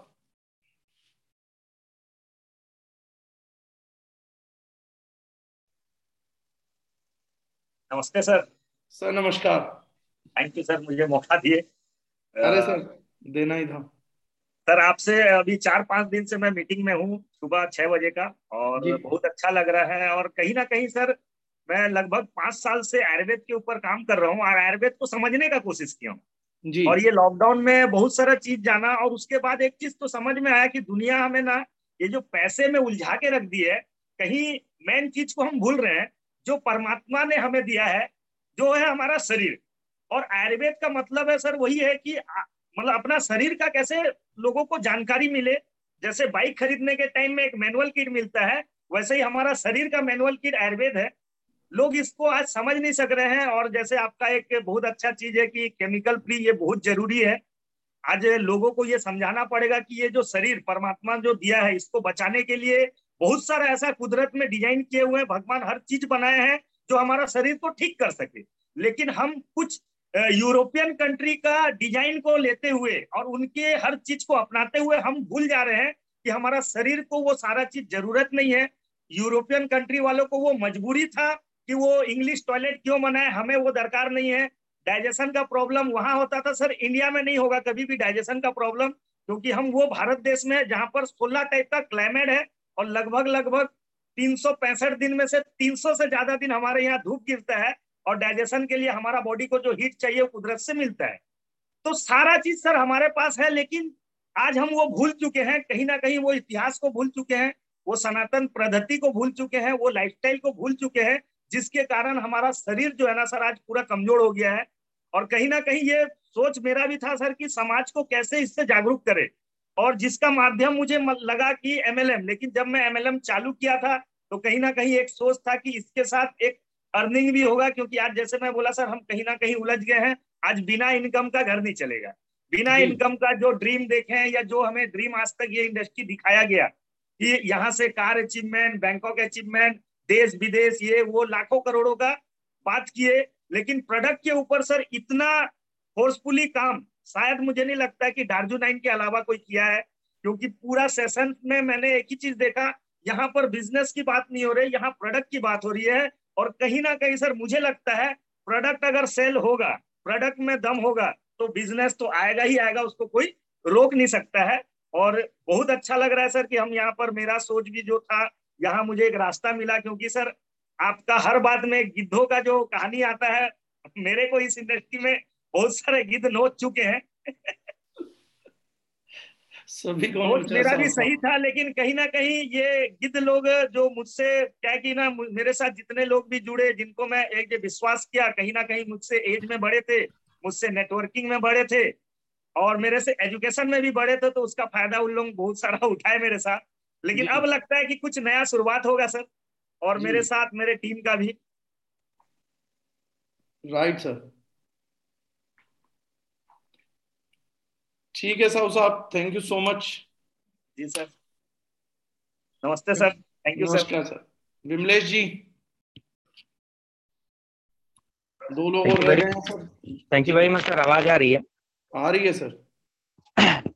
सर आपने बहुत ही अच्छा बताया, और जैसे कि आपने बताया था कि पॉजिटिव लोग अपने आप कनेक्ट होने लगते हैं, तो हमने शर्मा जी को सुना और बहुत सारे लोग जी। आप फिर म्यूट हो गए हैं सर।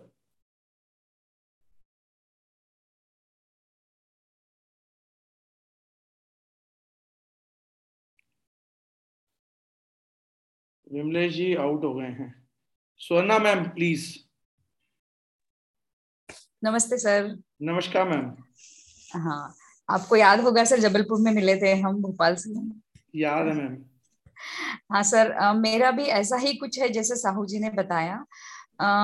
जैसे मैं जब एक कहते ना कि आप मैच्योर होते हो जब आप स्कूल से कॉलेज में जाते हो, तो उस वक्त एडल्ट्रेशन के ऊपर ना महाराष्ट्र में बहुत ज्यादा जागरूकता थी। I was I am from Jalgaon, तो वहां पर एग्जीबिशंस uh, लगते थे। They used to educate people कि जैसे आपको um, किन चीजों का ध्यान रखना है, आप एडल्ट एडल्ट्रेट चीजें कैसे अपने लाइफ में ला रहे हो, उसके उससे दूर कैसे रहना है आपको। तो that was like alarming for me.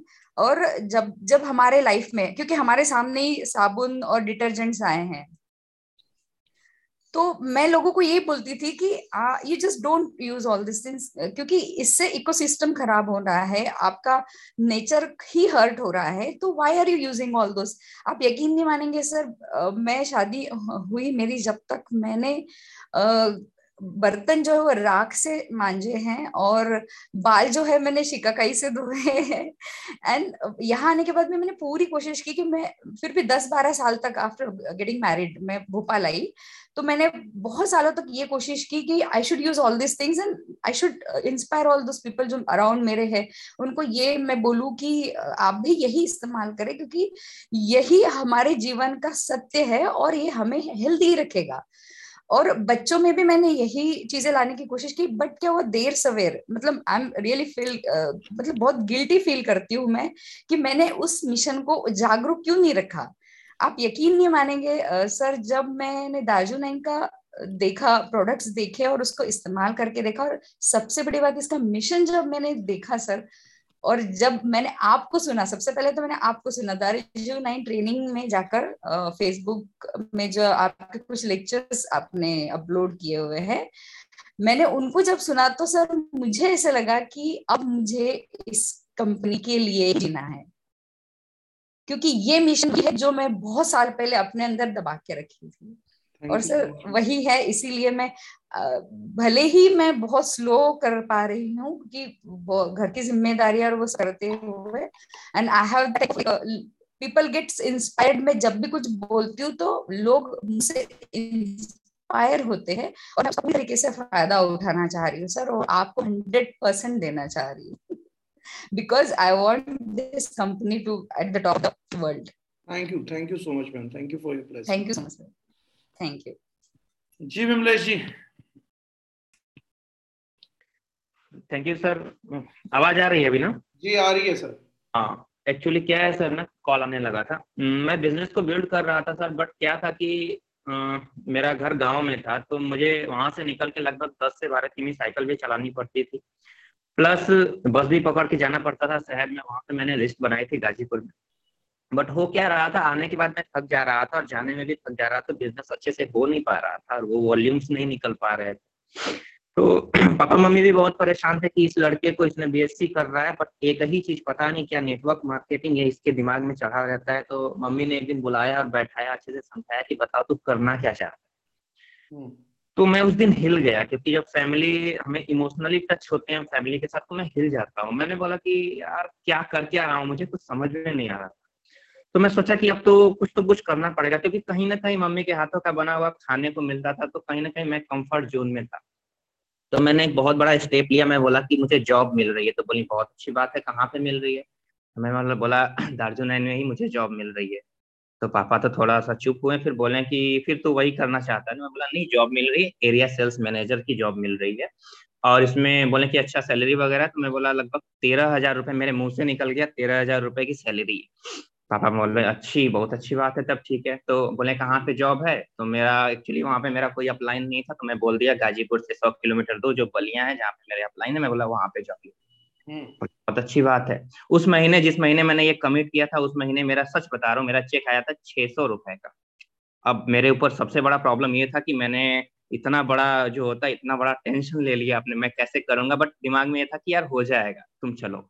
मैं आया यहाँ पे, भरत सर में मेरे, मेरे अपलाइन है, डायरेक्ट अपलाइन है, बहुत साथ दिया। हम लोग यहाँ पे रेंट पे रूम लिए और मैंने बिजनेस को स्टार्ट किया। और एक महीने के अंदर जनवरी का मेरा लगभग पहुंचा था छह सौ से, मेरा लगभग पंद्रह हजार पहुंचा। मैंने पंद्रह हजार किया, पंद्रह हजार से, और रूम का रेंट भी देना था, सभी चीज का जुगाड़ करना है, कढ़ाई वगैरह सारा चीज खाने पीने का सामान का करना है, मैंने किया। पाँच हजार रुपये घर पे भी भेजे, घर का माहौल चेंज हुआ कि लड़का लड़का चलो कमाने लगा, बहुत अच्छा लगा। ठीक है, नेक्स्ट महीने से फिर एक्सपेक्टेशन हो जाती है फैमिली की कि इस महीने भी कुछ करेगा। या फैमिली की ये एक्सपेक्टेशन नहीं होती कि पैसा भेजे, बट ये सोचती है फैमिली की लड़का हमारा है तो सिक्योर हो जाए, कहीं ना कहीं अच्छी चीजें करे। तो अब क्या हो रहा है कि अब तो मेरा किसी तरह से, क्योंकि मैंने सबसे ज्यादा जिम प्रोडक्ट्स पे काम किए, जिम सेंटर्स के साथ काम किए। अब क्या हो रहा है कि अभी मुझे अननोन पे काम करना पड़ रहा है। आपने बोला कि लिस्ट बनाओ, अगर तुम्हें फाउंडेशन चाहिए तो पहले लिस्ट बनाओ, तो मुझे ये नहीं समझ में आ रहा है कि ये तो शहर मेरे लिए नया है, देन मैं किन लोगों का लिस्ट बनाऊं, या जो कोल्ड मार्केट है वहां से मैं लिस्ट स्टार्ट करूं, या हॉट मार्केट उन लोगों की लिस्ट बनाओ जिन्हें कोल्ड में अप्रोच करोगे। कल उन लोगों की लिस्ट बनाओ जिन जिम में जा सकते हो, जहां जा सकते हो, उन लोगों की लिस्ट बनाओ। उन लोगों की लिस्ट बनाओ जिनसे फोन पे बिजनेस ले सकते हो, हर व्यक्ति को जिनको जानते हो लिस्ट बनाओ। बिल्कुल सर। और अगले छह महीने में सर मुझसे, मैं किसी और का नहीं जानता, मुझसे जो आपका एक्सपेक्टेशन है मैं उसे जरूर हंड्रेड परसेंट पूरा करूँ। चलिए, थैंक यू विमलेश जी। अब लास्ट विपिन ठाकुर जी का ले लेते हैं, उनका भी आया हुआ hand raise. Thank you, thank you so much sir जी। जय हिंद सर जी। जय हिंद सर। uh, सर वाकई आज बहुत ज्यादा अब हिल गया है दिमाग। uh, सच बताऊं तो पिछले डेढ़ दो महीने से बहुत ज्यादा परेशान था अपने चैलेंजेस को लेकर के जी, और लगता था कि जिंदगी में यार चैलेंज शायद हमारी किस्मत में जोड़ दिए गए हैं कि करना कुछ चाहते हो कुछ नहीं पा रहा, और इतना मतलब डिप्रेस था बहुत ज्यादा कि किसी से बात करने का मन नहीं, कुछ नहीं। लेकिन आज जब ये सेशन चला, और थोड़ा सा आज लेट भी मैं आया था, लेकिन अभी जो पूरी चीज चली उसमें एक बात समझ में आई कि यार चैलेंज तो बड़े हैं, लेकिन इतने बड़े चैलेंज तो नहीं है कि किसी आदमी ने तुझे बांध करके बर्फ पे दो चार घंटे के लिए तुझे लिटाया हो, उतना बड़ा चैलेंज तो नहीं है। तो खाली हमारे हमारे पास जो है वो सिर्फ चैलेंजेस का एक झुंझुना है जिसको हम लेकर के बजा रहे हैं, क्योंकि इतना बड़ा चैलेंज तो है नहीं। दूसरी बात यह है कि हम जिस चैलेंज से लड़ रहे हैं वो अपने लिए लड़ रहे हैं, सिर्फ मात्र एक मात्र अपने लिए और अपने परिवार के लिए, बाकी किसी के लिए तो लड़ नहीं रहे। और वो व्यक्ति जो हमारे लिए शहीद हो गया, उसके लिए तो अपने परिवार के लिए कोई चैलेंज ही नहीं था, तो उसके पास किस गजब का मोटिवेशन रहा होगा और अननोन लोगों के लिए रहा होगा। ये अपने आप में एक बहुत बड़ी सीख भी है, और और आई थिंक ये सोचना भी चाहिए। और उस आदमी ने तो इतना बड़ा शहीद अपने आप को इतना बड़ा आगे कर दिया कि तेईस साल की उम्र में लोग जीना जीने के बारे में सोचते हैं, और उसने तो अपने जीवन को ही खत्म कर दिया सिर्फ देश के लिए। तो वो मोटिवेशन वाकई, मतलब मैं कहूँगा कि उस मोटिवेशन के लिए कोई शब्द हो ही नहीं सकते। और दूसरा मैं कहूँगा कि बहुत बहुत शुक्रिया मोहित जी का, कि मोहित जी को सुनकर के अंदर का सोया हुआ इंसान दोबारा जागना स्टार्ट हो गया कि वास्तव में हमें सिर्फ अपने लिए नहीं, अपने देश के लिए भी कुछ करना चाहिए, वतन के लिए कुछ करना चाहिए। जो हम लोग शायद जीवन की भागा दौड़ में और अपने वो जो जो इस इंडस्ट्री के अंदर जबरदस्ती के जो ड्रीम लाद दिए गए हैं, सिर्फ उन ड्रीम के पीछे भाग रहे हैं, और हम आसपास की जो चीजें हैं जिनके लिए हम शायद इस दुनिया में आए हैं उनको छोड़ रहे हैं। तो थैंक यू मोहित जी। और सर आप लोगों की जो आज ये एक ट्यूनिंग जो देखी है, तो लग रहा है कि वास्तव में अब एक भगत सिंह की हम चर्चा करते थे, लेकिन आने वाले टाइम के अंदर बहुत सारे भगत सिंह होंगे जो हिंदुस्तान के अंदर पैदा होंगे और क्रांतिकारी रूप में काम कर रहे होंगे और इतिहास रचेंगे। बस ज्यादा शब्द नहीं है सर, लेकिन मैं ये कहूंगा कि हम सब लोग भी अब मिल करके इस देश के लिए कुछ करने का जो जज्बा है वो और ज्यादा बिल्ड होना चाहिए, और ज्यादा निकल के आना चाहिए, और आपके मेंटरशिप में बहुत सारे लोगों के अंदर वो बदलाव आएंगे। तो once again thank you so much sir, and thank you so much Mohit ji. Thank you so much sir. और जिन लोगों के हाथ खड़े हैं, सूर्या सेशन आठ पैंतालीस तक खिंच गया है, हम लेट, तो मैं आप लोगों को जरूर मौका दूंगा। प्रशांत मिश्रा जी हैं, विनोद साहू जी हैं, संतोष जी हैं, मैंने आप लोगों को देखा है सर, लेकिन थोड़ा सा समय की है, बाकी सब लोग भी लेट हो जाएंगे। आज के लिए मैं आप लोगों से माफी चाहूंगा सर। और एक और पर्सन थे, कान्हा सिंह रावत जी बात करना चाह रहे हैं। रावत साहब आपको भी सर फिर किसी दिन जरूर मौका देता हूं। And thank you so much, thank you everyone.